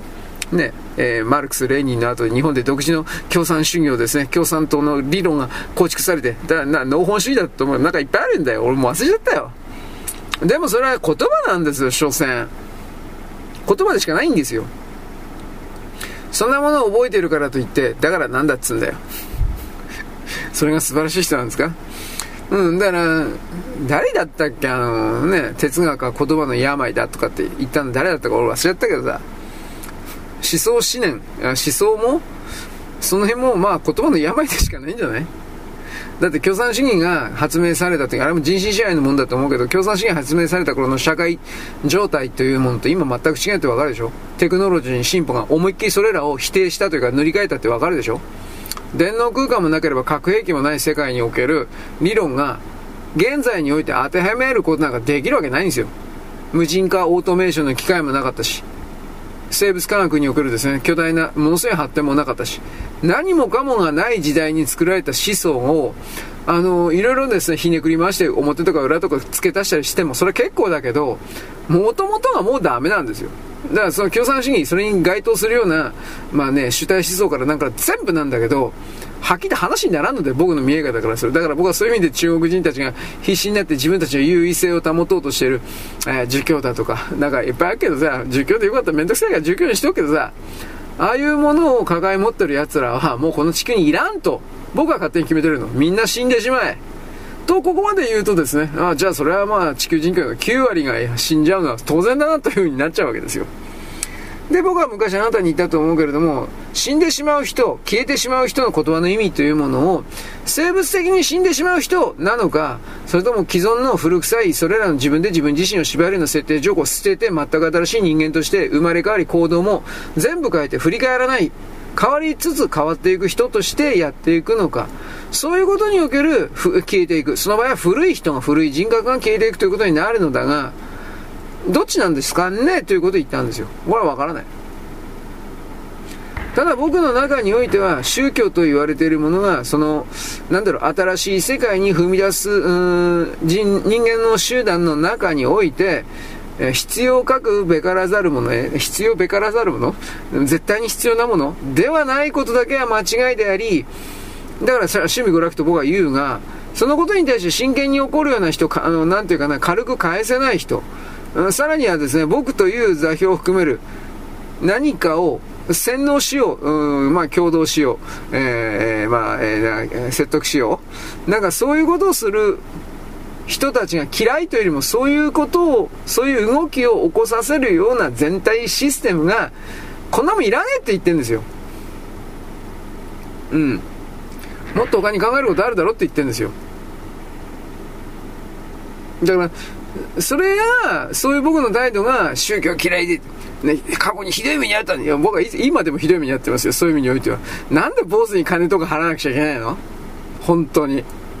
お前ら働きゃいいじゃん。本気で。なんで働かないの？んだから、こいつ、あいつらが働かないことにして、なんであなたたちは怒らないの？で僕はいつもこういうことを言うんだけど、まあ、別に理解、理解、まあ、どう、だね、幸福の科学でも何でもいいけどね、ああいう人たちもね、なんなんてかしないけど、集金してんでしょ？ただであれ、やりたいんだったら。だから僕はそういう風な形で、そうしたしょ、うん、人が集まれば力になるのはわかるけれども、そういう人が集まってるような所属体から出ているような、謀略情報であるとか、政治情報であるとか、そういうものも、まあ、だいぶ割り引いて考えてるんですよ、どうせ。いつもなんだけど。なんでかって言ったら、それは、本当に人類全体のために、やってるようなことではどうせないから。宗教的な信仰心をベースにして、人類に対するそれの悪逆な動きの告発をやってるとか、まあ、いるけど、あのね、宗教団体の関係者多いんだよ、はっきり言って。あの、ね、SNS というか YouTube とか。及川さんっていたでしょこれ教えてもらったけど、あの人俺本当かどうか知らんけど、幸福の科学だっつんだろだから本当かどうか知らんよ。でも、まあ、それでもいいけど、それだけでもうダメなんだよ、俺の中では。あ、こいつ嘘ついてんなと。うん。つまり自分の宗教的教義のもとにおけるそうした言葉で世界を見てるなと。だからずっと前言ったテキサスの親父だったっけ？これにしたってテキサス親父？これにしたって幸福の科学だっつうんだろ？本当かどうか知らないけど。そしたらこいつはやたら韓国を叩いていたけど、ああ、それはめ、あのー、組織的な命令のもとにやってんだ。これは自分のもと、自分の考えでやってるわけじゃないんだなとか。うん、自分がない人なんだなと。そんな奴の言葉聞いてる暇ねえんだよ、はっきり言って。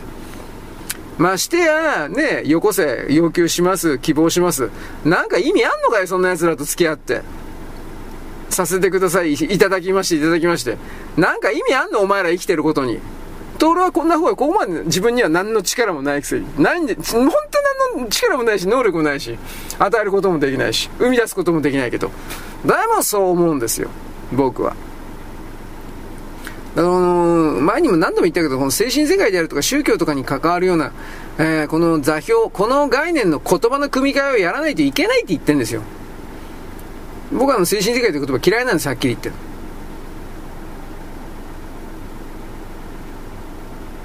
物理のことは確か物性理論って言うんじゃなかったかなと思うんだけど、物質理論だったか物性理論だったか。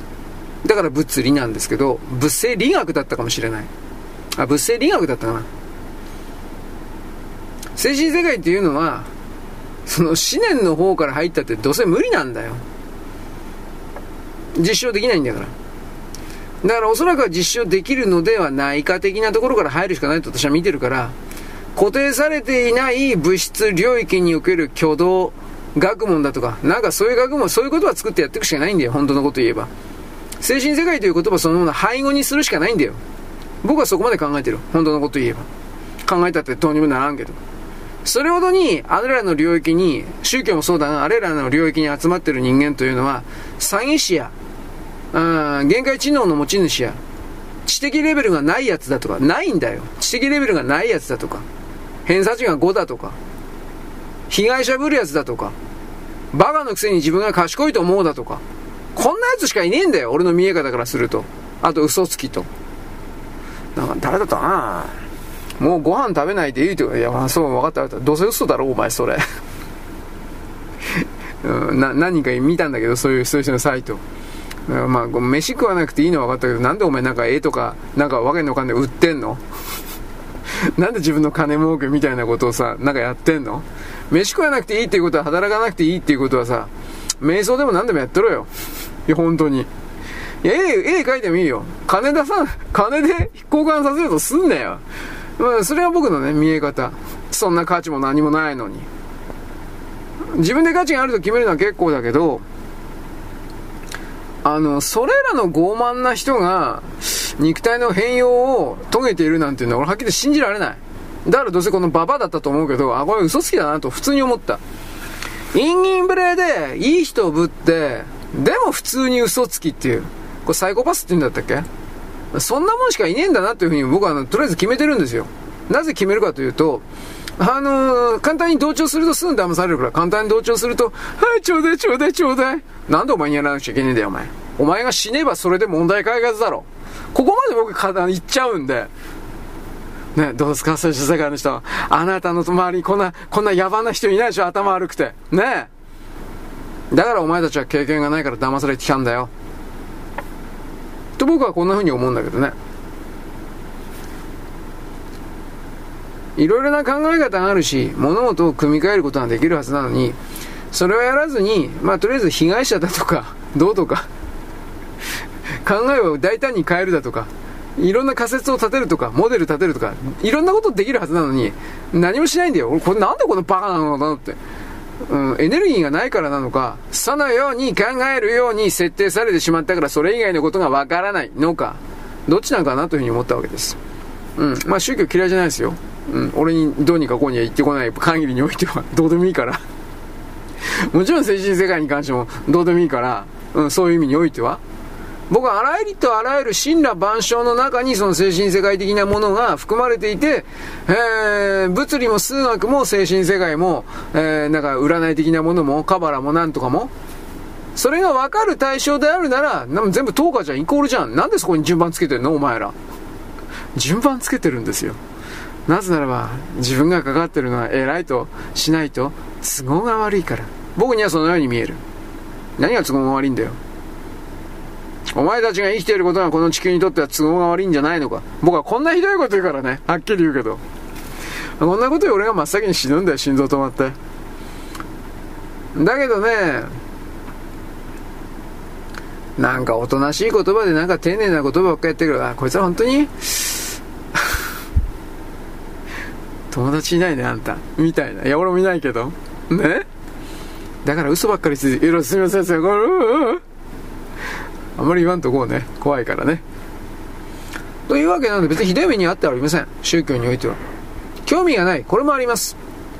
僕はかつてですね、えー、えー、なんだったかな。まあ、創価学会の連中が統一教会にやられつるのは、もう僕は当たり前だと思ってて、波法蓮華教ってキリスト教だいぶ入ってんじゃん。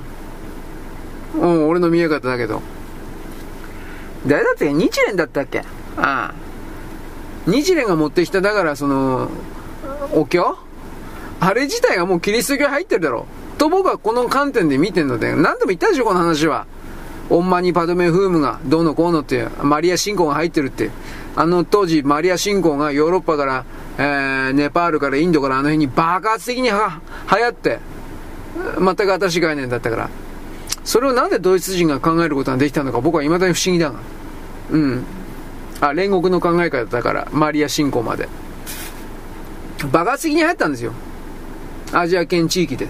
で、アジア人たちは、ドイツ語だとか知らんから、そいつを自分たちの、なんか、えー、インドの、インドの言葉いっぱいあるから知らんけど、なんかインド言葉と漢字に直したから、僕たちはそれが、えー、お釈迦様が喋った言葉、んなこと言ってねえんだよ。マリア様とか観音様なんか言ってねえんだよ、お釈迦様はよ。ゴーダマシッタルタさんに謝れ。だから、だからね、いっぱい持って、いっぱい出してっけど、スッタニパーダだけ読んでりゃいいんだよ、お前。一番最初のやつ。あと全部いらねえんだよ、はっきり言うけど。何度も言うけど。まあ、だからこういうことも昔言ったけど、誰も聞、いや、昔聞いた人はもう聞いてないんで、はっきり言うけど。だからまあそういう意味においてあの、キリスト教云々のもね、まあどうでもいいんだよ、はっきり言って。なんかマタイ伝とかルカ伝とかいろいろあるけど、あんなもんどうせ本当のことじゃないんだよ。組織の教団を維持するために作ったブックなんだよ、あんなもんは。ブックわかりますか？台本なんですよ。当時は娯楽がなかったんだ。宗教ですら娯楽だったんだ。拝むだとか祈るだとかの行為によって、脳内麻薬が発生して気持ちよかったという概念を言わないんだ、これを、みんな。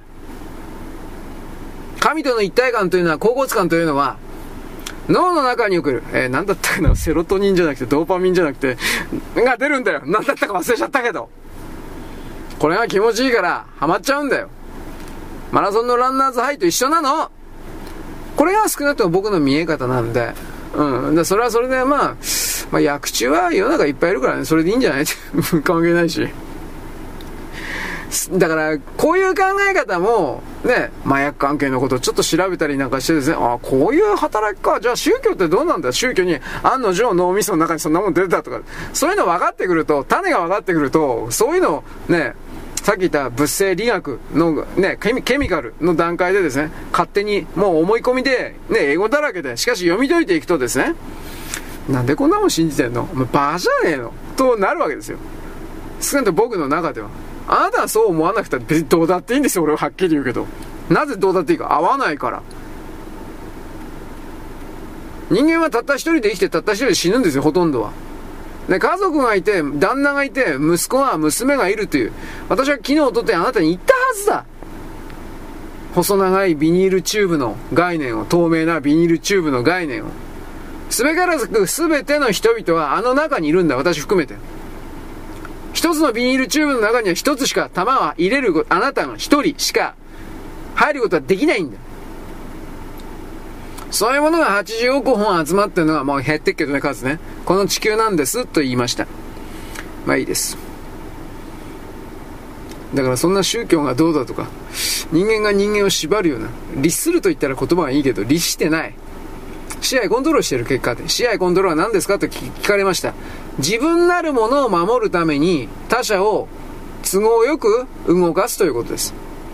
すべてそこには自分という概念があります。自分とは何か世界と自分自身は切り離された、パキンと折れるチョコレートみたいに完全に自分は切り離されたものだという概念からスタートしている。と私は決めているということなの。まあいいです。特別だって。そうですか。特に別ですか。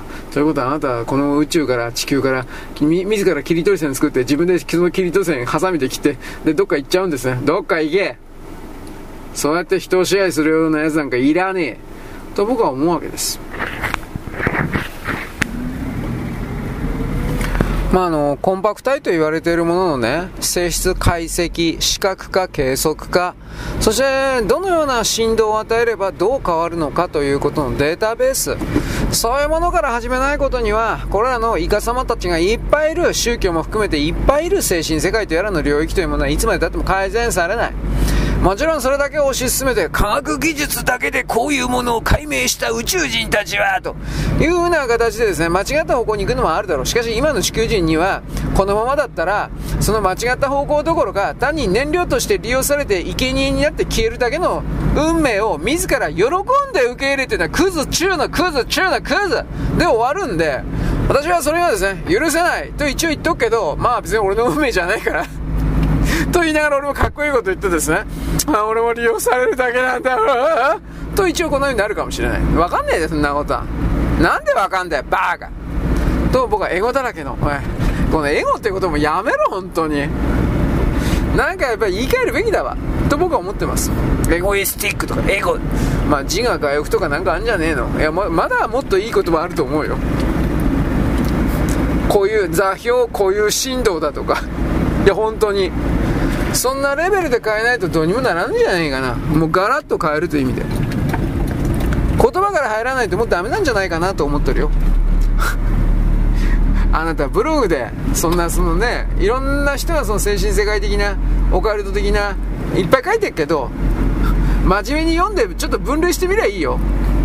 キーグルーフから、なんでこの世の中にこんなバカと嘘つきいっぱいいるのかなと思って。生贄の紋章とかって言うんだらそれを出せ。なんでそんなに嘘をつくんだ。そしてなんでそれを有料記事とやらで金を取ろうとするんだ。再現性のないもの伝達できないもの複製できないものいろいろ。暴かれることのないような安全なところから人々を支配コントロールする。その行動をずっと続けてお金儲けをしてきた。それで生活をしてきた。確かに人間は何事か技をなし、業をなし。お金を儲けなければ人から奪うだけの存在になるから、そういうのもありなのだろうが、しかしあなたたちのやってることは、その辺の沢師と同じだ。詐欺師と同じだ。慰安婦強制連合がどうのこうの、強制連行がどうのこうの、あれとどう違うんだ私には同じに見える。いやより悪辣に見える。なぜならばそれは何事かを検証しようという思い思いもないエネルギーもない知能もないバカ弱いものないやつから取ろうとしてる動きからだ。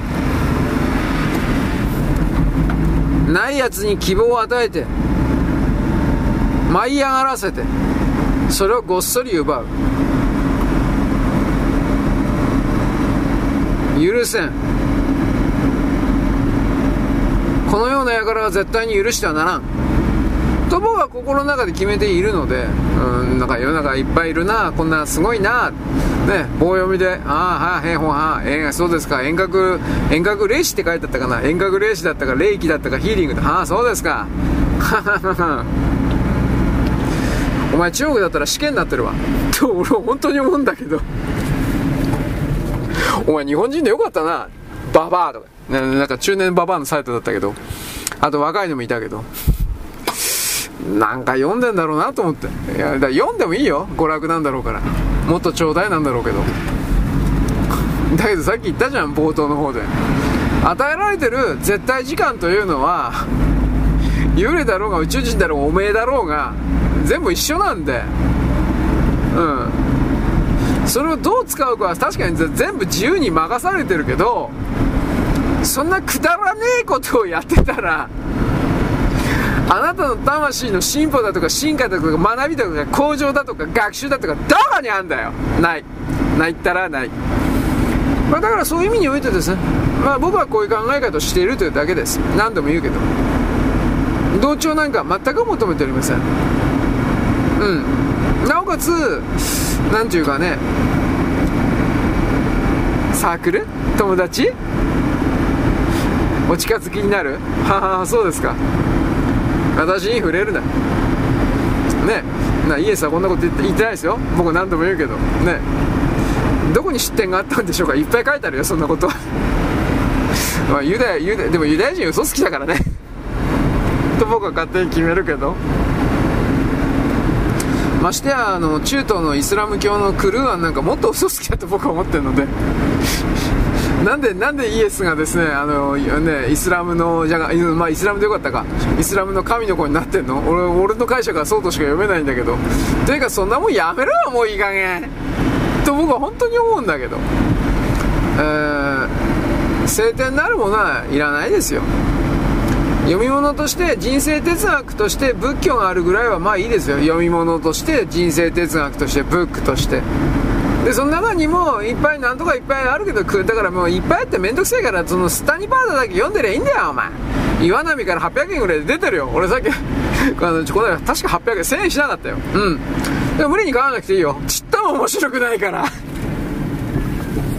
これ青空文庫とかにも多分まだね、多分、多分、多分青空にはないと思うよ。中村さん多分死んじゃったと思うけど、中村治さん、中村の理科の理と書くんだ、確か。中村はじめだったかもしれんけど、すみません。中村リーだったかな？中村元気の元だったかもしれん。どっちかだわ。忘れちゃった、俺。で、あのー、半分ぐらいでね、こ前にも言ったけど、半分以上が注釈になってるんですよ、確か。現地の言葉が、当時のお釈迦さんが喋った言葉が、ジャイナ語だったかな？もう覚えてない。ジャイナ語だ、ジャイナ言語の語、ジャイナ語だったような気するけど、それに対する詳細な解説説明っていうのは日本にはあまりされてなかったけど、中村さんが、東大を体感なさってから、え、今までは東大にいた時においては、本当のこと言ったら、仏教界だとか、ね、東洋史学の人がきっといろんな人に迷惑かかるから、だってたんだけど、年取ってやめたから、もう、もういいや、という風な感じで。だいぶ年取ってから出した本なんですよ。確か、スッタニは。スッタニパーダーさんは。はい。まあ、いろいろと、ああ、さすが、さすがブッダだな、みたいな。書いてありますよ。いろんな、いえ、頭いい人だったんだね、わとか。ね。わからんけど。頭いい人かどうかは知らんけど。多分そんなおっちゃんじゃなかったと思うよ。イエスにしたってそのめんどくさいおっちゃんじゃなかったと思うよ。イエスはね、確かね、なんだっけ、ユダヤ教の、なんかユダヤ教って1週間に、1週間だったか1ヶ月に1回なんかあの、えー、なんか祭壇作ってどうのこうのとかなんかあるでしょ俺詳しいこと知らないんだけど、イエスはそういうのにですね、あの、公然と立ち向かう人だったんで、それでひっくり返してですね、こんなものはもうやめろとかって怒ってたような人なんですよ。確か。俺ね、これ何で読んだか覚えてないんだけど、だから当時のユダヤ社会においてですね、ユダヤ教社会においてですね、イエスは暴れん坊将軍だってね、ぶっちゃければそういうことなんですよ。だからあの人は本当の意味で、あのね、イエスの説法をやってですね、あのイエスのファンがいっぱいいて、ずイエス様、こんなんだった人かと、俺とはだいぶ違うんじゃねえかと思ってんだよ。荒々しい。ね。なんかズケズケとですね、あの、ユダヤのそういう人間次第に乗り込んでいってですね、もうドッカンバッカンですね、破壊しまくってですね、場合によってはひっくり返してですね、お前たちはこんな、こんな土人の宗教を信じてる。なんか、なんかこんな感じの人。こういう部分も持ってる人。と僕は思ってんだけどね。うん、まあこんなこと言うとですね、キリスト教を真剣にやってる人が怒るわけです。まあ怒ってもいいですよ。それはあなたの中にしかないことだから。こう問題はね、あなたが怒ったから、じゃあ僕はあなたに合わせなくちゃいけないんですか？あなたが怒ったから、じゃあ僕はあなたに隷属しないといけないんですか？あなたが怒ったら、あなたに従わなければならないんですか？こういうことなんですよ。すべからよく宗教がとかってやってる人は全部この構造がある。正しいとは何か？正しいというのは、第三者の人々が再現実験を行って手順書レシピ通りに必ず誰がやってもじじいがやってもババアがやっても子供がやっても男がやっても大人がやっても LGBT がやっても必ず同じ結果が出るということを事実というのだし真実というのだし正義があるものというものはそこから導き出されるものでしかないしそうしなければならないんです。そんなものはないが正義とか悪なんてものはないがなぜならば正義と悪という言葉を出すな。それは私に従えという構造を持ってる。そんなものはもう人類は捨てるんだ。正義とか悪だとかのその二分法の二元論的な概念で世界を見るとやめろ。じゃあ何なんで見るんですか？金金金金金金金金。エネルギーの高で見ることだ。めんどくせえから。とりあえずはそれを言っとくけど俺は。繊維とか悪というのは悪というのはあなたが決めてる。観測者が決める。観測者の問題でしかない。そんなことは私に知ったことではないんだ。というわけで、えーえー、繊維は悪もどうでもいいです。なんだっけ？まあ宗教的な、ね。なんか、まあ、岡里帆死んじゃったけど、ね、あいつもネタ、ネタの本いっぱい出したけど、俺、なんとかの法とかね、チャラチャラと読んだけどさ、何書いてあるか全然わかんなかったわ。こいつバカなんじゃねえかなと思って。要は何言いたいんだろう、この人。わかんなかった。うん。だから素晴らしいだとかさ、うん、あの、ようわからんけど、それってな、だから目の前に出せ。全部はそれ。で僕は運命をですね変えられるだとかさ運命を解析してどうのこうの。これもねあなたが言ってるだけだから。万人に全て適用できるわけじゃないから。万人に適用できたとあなたが言ってるんであって。それを受けた側の人がどう感じるかということを外側の我々は分からんのですよ。分からんことをいいこと、どうですか？いいことあったでしょ？いいことあったでしょ？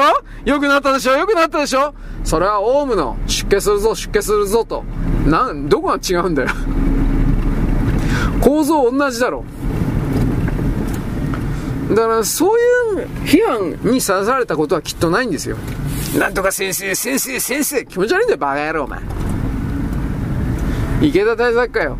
僕この間ですね、池田大作に関する若い頃の写真とかいっぱい送ってもらってね、あ、こいつほんとヤクザだった、ヤクザだよ、おい怖え池田、池ちゃん怖えと思ったわけですよ。池田先生怖えよ若い時に池田先生どう見たってヤクザですよ、あれ。どう見たって。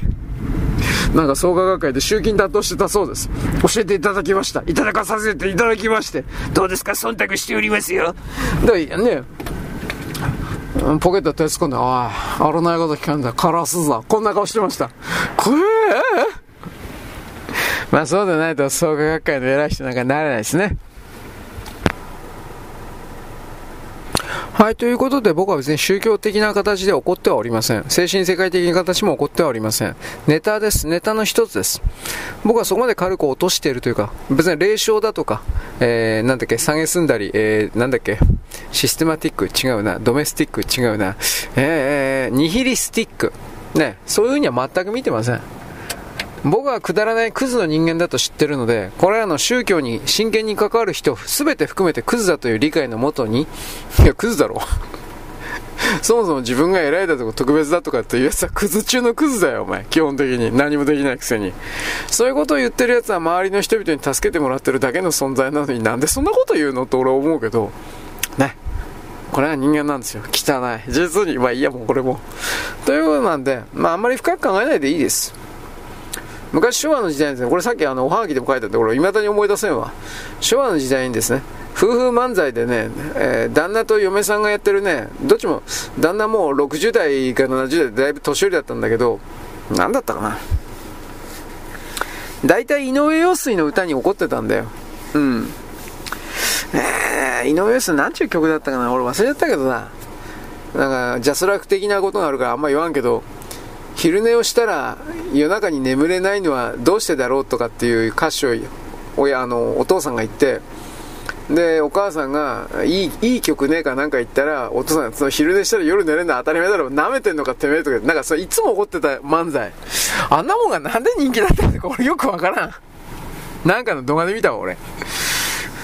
あのー安清かなんかでね、顔の名人劇場かなんかで検索したらね、YouTube にもいっぱいあるし、FC2 にもいっぱいあるわ、確か。俺 FC2 の方が数多いんだよ。安清好きな人が多分いるんだろうなと思うけど。なんかそういうのでね、当時の関西漫才が結構あるんですよ。なんちゅう人だったかな俺忘れちゃったよ、俺。うん。まあ死んじゃったんだけどね、当然の話だけど。だから、それと同じ。うん。深く考えてない、僕は。忙しいから、そんなもんか。だから忙しいから、日曜、ね、日曜なんとか、協会日曜協会とか、あんなこと含めて人々の時間とお金を拘束するという風なシステム全部嫌い。うん。だから NHK も嫌い。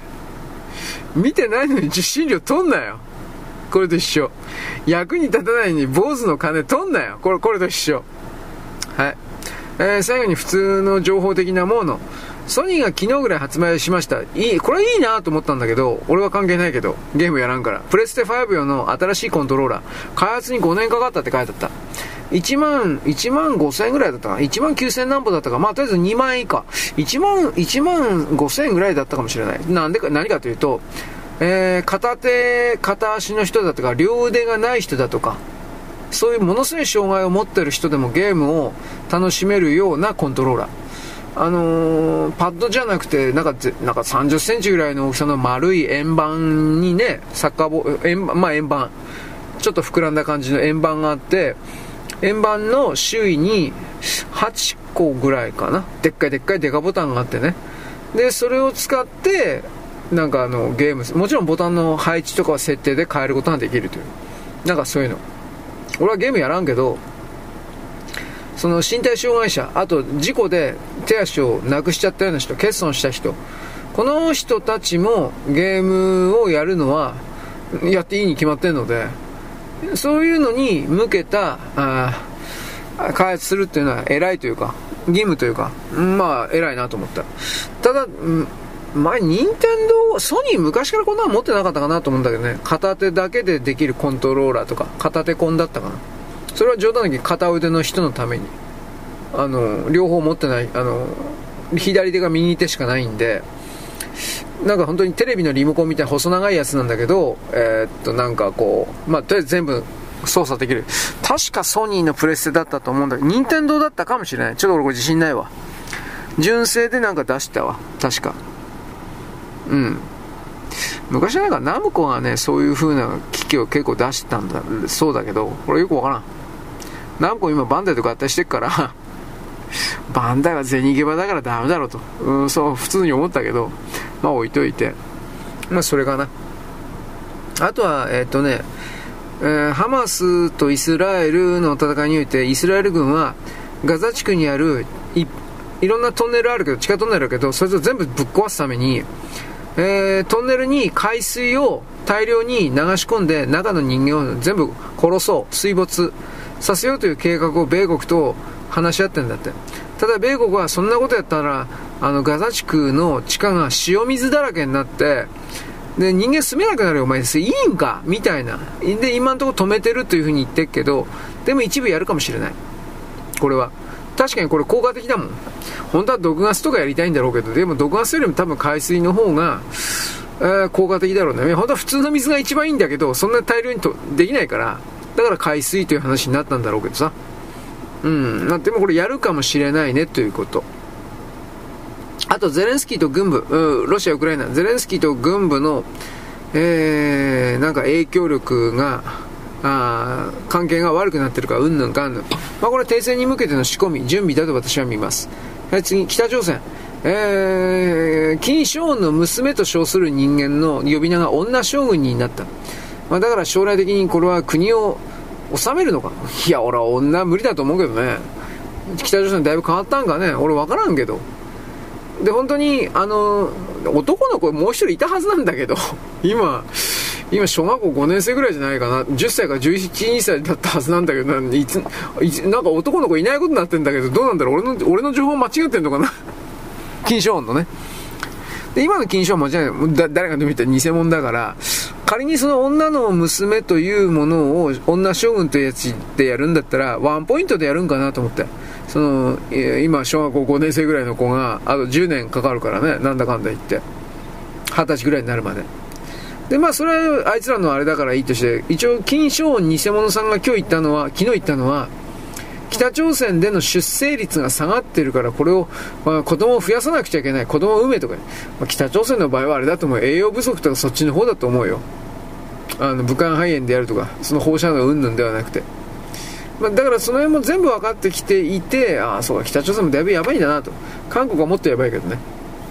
だから北朝鮮にもやっぱある程度中国からの放射能の塵は行ってるんだろうなと思ってただ韓国の方が一番ひどいそうだけどうんだから、全部そこにあると思うよ俺出生率が悪いうんぬんかんぬんって放射能ウラン石炭のすすねで体の中にその放射能の微粉末入れちゃうことによってそうなるというおそらくそれだと思うよ普通に考えて精子が真っ先に死ぬもん。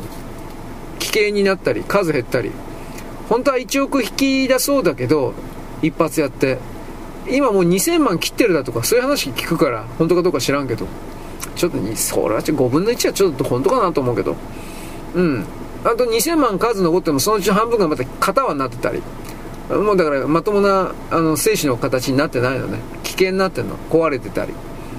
だから、卵子が、精子真っ先にやりて次に卵子。卵子も、やっぱりあの、長いです、放射能浴びてると、まあぶっ壊れるそうだ。だそんなもんが受精するか受胎するかするわけねえじゃん。だから、あのー、まあ流れたり、もともと受胎しないだとか。あと中央がこれ絶対隠してるけど、片輪が絶対漏れてるはずなんだよ。片輪と奇形が。腕が3本あるだとか、指が6本あるだとか、そういう的なやつが。だけど、その、そんな情報絶対出さないから、それは僕たちの中ではないことになってるけど、俺は絶対山ほど生まれてると思ってるのでそういうのはカウントしてないから、中国はおそらく生まれたっていう風に。だからいろんなことが隠していたそれが韓国、も北朝鮮も中国も含めて、今このタイミングで出てるということの意味が多分問題というか重要になってくんじゃないかなと思う。今の地球の進行のテーマは隠れていたものを表に出すというのが大きなテーマになってから、その意味においてはその通りになってるという言い方になるんじゃないかなと。はい。そんなんでよろしいでございましょうか。まあ宗教云々はまあどうでもいいです。またこういうふうに、まあネタになって長くね、喋ることできるけど疲れるし、うん。に俺、俺が何言ったって、俺が人から何言われたって自分の考え変えないように、いや、ちょ、若干変えるけど、宗教的な考え云々の人は、本当に何言ったって変えんから。統一教会の人とかに何か言ったって無理でしょ？うん。あの、もちろん創価学会、公明党もそうだし、幸福の科学だってそうだろうし、基本的に全部考え方変えないでしょ？それが彼ら、彼女たちのレーゾンデートになってるから。だから、まあ言うことは言うけど、俺変えようなんて思ってないし、だってそそいつらの問題だから。だからその意味において、あなたはだから宗教って、まあネタだと思ってます。それも最近はもうそう、だから最近めんどくさいからそれも言ってないでしょっていうことなんですよ。うん。人間を縛るな。だから科学的無神教だってけ？科学的無宗教。これも結局宗教だから人間を縛るな。もちろん LGBT とかどうとかオバマとか人間を縛るな。オバマ本当悪いやつなんだよ。もう、ゾッとしたわ。いろんな意味で。まあそれは後おいおいと。はい、そんなわけでよろしいでございましょうか。よろしく。ごきげんよう。現在は2023年の12月の6日、6日のですね、水曜日であります。まず冒頭にですね、残念なお知らせというか、やばいなと思ったのは、昨日12月5日にですね、私、Spotify の方にブログを上げました。でですね、それがいきなり今日あのメール開いたらですね、えー、カット、削除されてました。で、僕はあの、Spotify で削除されるのはこれで2回目です。で、えー、っとね、利用規約とかなんか読んだらですね、とりあえず度重なる削除がなんかなったりしたらですね、アカウント凍結であるとか、あとはです、なんだっけ、アカウント削除、凍結、またはそれ広がったら削除、というふうな形のですね、いろいろ書いてありました。これ YouTube なんかと同じですね、考え方としては。で、僕としては、ブログですから、いわゆるあのマガジン、エロい人的なもんであれば簡易だというふうに勝手に捉える可能性はあるけれども、ブログに関しては、あれは機械で読み上げてるだけであり、機械で読み上げてる部分がダメなのか、または、その記事の内容がダメなのか、何一つはっきりしません。ただ、ちょっと前に Spotify のルールを読んだときに、あの、ルールというか記事を読んだときに、Spotify においては収益を獲得するためにお金目当てに、あの、なんだったかな、スパムみたいな音声データというか、そういうものをたくさんアップしてるやつがどうもいるらしいです。アメリカとか、まあ世界中でということなんだろうけど。えー、っと、それは何だったかな？3分、3分とか5分ぐらい喋って、あとは音の入っていない無音の状態をくっつけて、30分とか40分みたいな感じにして、そして長さだけ稼いで、そして、えっ、ー、と、なんていうかな、お金を取るというか、なんかそういうやつがいた、いるようです、今でも。で、それらに対する処置を強化するみたいな、そうした記事は読みました。で、今回のその、どうかな、ブログっていうものはそれに該当するのかどうかちょっと僕わかんないんですが、最近僕はほら、あの、なんだっけ、録音機が調子悪いので、なんだっけ、例えば40分で終わるやつをカットしないで、1時間10分だとか40分でやるやつを1時間60分だとか、なんかそういう形で処理してるケースがあるって言ったでしょう。なんかあの、カットしちゃうとそのまま消えてしまうから。で、その、なんていうかな。昨日アップした、5日にアップしたやつがそうだったのかどうかに関しては僕わかんないんですよ。はっきり言って。もう忙しいからそこまでチェックしてないというか。ひょっとしたら、それで引っかかったのかもしれないし、あともう一つ、それだったらまだいいんですが、あまだマシというか、機械的なミスだったということでいいんですが、採用した記事が、あの、著作権的にダメだとか、そういう可能性があって、わかんない。それ本当にわかんない。あの、原因が。著作権的にそういうものがダメだという可能性があって、で、そういうものを使ったから、あのー、ダメなんだみたいな、そっちかもしれないし、なんとも言えないんですよ。ということなんで、そのブログにせよ、マガジンエロい人の方にせよ、サービスパックとかいろいろにせよ、あのー、おそらく多分3アウトじゃないかなと思うんで、次、なんか食らったら、あのいっぺんでアカウント凍結、停止、まず何1週間とか2週間停止だとか、あとは、あの、凍結だとか、そういうこともあり得ると。で、私が12月の6日に、今これ最後の文として喋ってるんですが、今日の分もひょっとしたらアップロードできないかもしれない。これはわからない。で、その場合においては、まず避難先というか、えー、まず FC、FC 動画か。FC 動画がありますよということは一応何度も言っておりますが、マガジン L 人で FC 動画で多分それ全部あると思うんですけど、とりあえず、 Spotify の方にもう一個、サブアカウント作っとかんとあかんなと思ったんで、今日か明日か近いうち作ろうと思います。んで、えー、っと、分けようと思います。とりあえずマガジンエロい人のさマガジンエロい人とマガジンエロい人サービスパックをマガジンエロい人にやってっけど、まあそれも内容的にいつかダメになる可能性が高いです。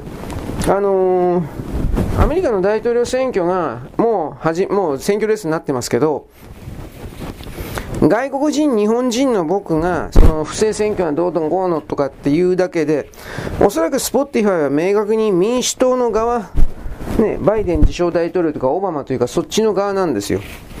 で、僕昨日ね、オバマがどういうやつなのかみたいなことの、あの、連載というかそれをちらりとやったらこれですよ。関連性あるかもしれないし、ないかもしれない。だけど、一応それだったら、ブログの方が、カットされるということの意味がちょっとよくわからない。だ多分関係ないような気もするんだけど、だどっちにしても、他の Spotify を利用しているような、えー、ブロガー？わかんないけど、ポッドキャスター？これは、複数持ってるのは当然的な感じで、つまりいつでも消されるから、やってんので、うーん、3つも4つもいらん、もういらんというか、どれだけも作れるけど、管理できないんで、とりあえずもう1個だけ作っとこうかなと思います。で、その、作ったらまたその、音声でお知らせ、今みたいに音声でお知らせしたり、あとはブログのコメント欄的なところに書いておきます。あの、次のアドレスとかなんかとか、いろいろ。ちょっと待ってね。この、うーん、どうかな？オバマのことかな？なんともわかんないけどね。よいしょ。だってブログだからね、多分、僕今ちょっとファイル後で確認していいんですが、ファイルのケツの方がだいぶ無音状態が入っていた可能性が高いかなとは思う、そっちじゃないかなと思うんですけど、記事で会うっていうのは全部ダメだからね。で、あとはね、FC 動画と連絡用的に、えー、っとですね、マガジンエロい人で、ツイッターであるとか、あと、ノートの方にブログがあります。マガジンエロい人に関しては。だから、えっ、と、最悪ノートの方に音声はアップロードすることはできるので、最悪そこにお知らせ的な音声であるとか、文章とかをあ置いておく可能性はあります。うん、ツイッターかね、ノートで。ただまあ、そこまでして聞いてるやついないんで、よいしょ。ダメになって消えたら消えたなんですけど、とりあえずそちらまだ今んとこは FC2 に戻ってる的な、奇跡的によくよく考えたら FC2 だけが残ってるけど、FC2 にしても、あのー、これからのその大統領選挙が近い云々の流れの中で、えー、強烈に締め付け的なものがあるかもしれない。ただ僕日本語でわーわー言ってるだけだから外国人スタッフ的なものがそこまで対処するかなというのと YouTube とかだったら一発だっていうのはあれ自動的に、あのー、見回りするようなそれがあるからです。FC2 は失礼だがそこまでの金がないというかそこまでやってないというか一応オーナーが日本人だから高橋リオだったっけ？だからそこまではひどくないんじゃないかなと思うけどこれは分かりません。なんとも。で、えっ、ー、とですね、今日の最後のネタ的なものはですね、アメリカにおける大手のメディアの不信感。これは68%がメディアに不信感があるというふうな調査が出ました。これ先月の頭、あ、今月の頭ですか。ギャロップがやりました。ギャロップの直近の世論調査なんですが、大手メディアの信頼指数が劇的に減少です。アメリカの68%はメディアに不信感を持ち、または全く信用していないというふうな回答をしています。えー、っとですね、まあ、あのー、ニュースにおいては、バイデン最高、バイデン最高とかずっとやってるんですけど、テレビとかにおいては。ところが SNS は全く違いますからね。あのー、1972年は信頼している人は68%でした。ところがずっと過去に行ってですね、2023年は32%、半分以下に落ちてます。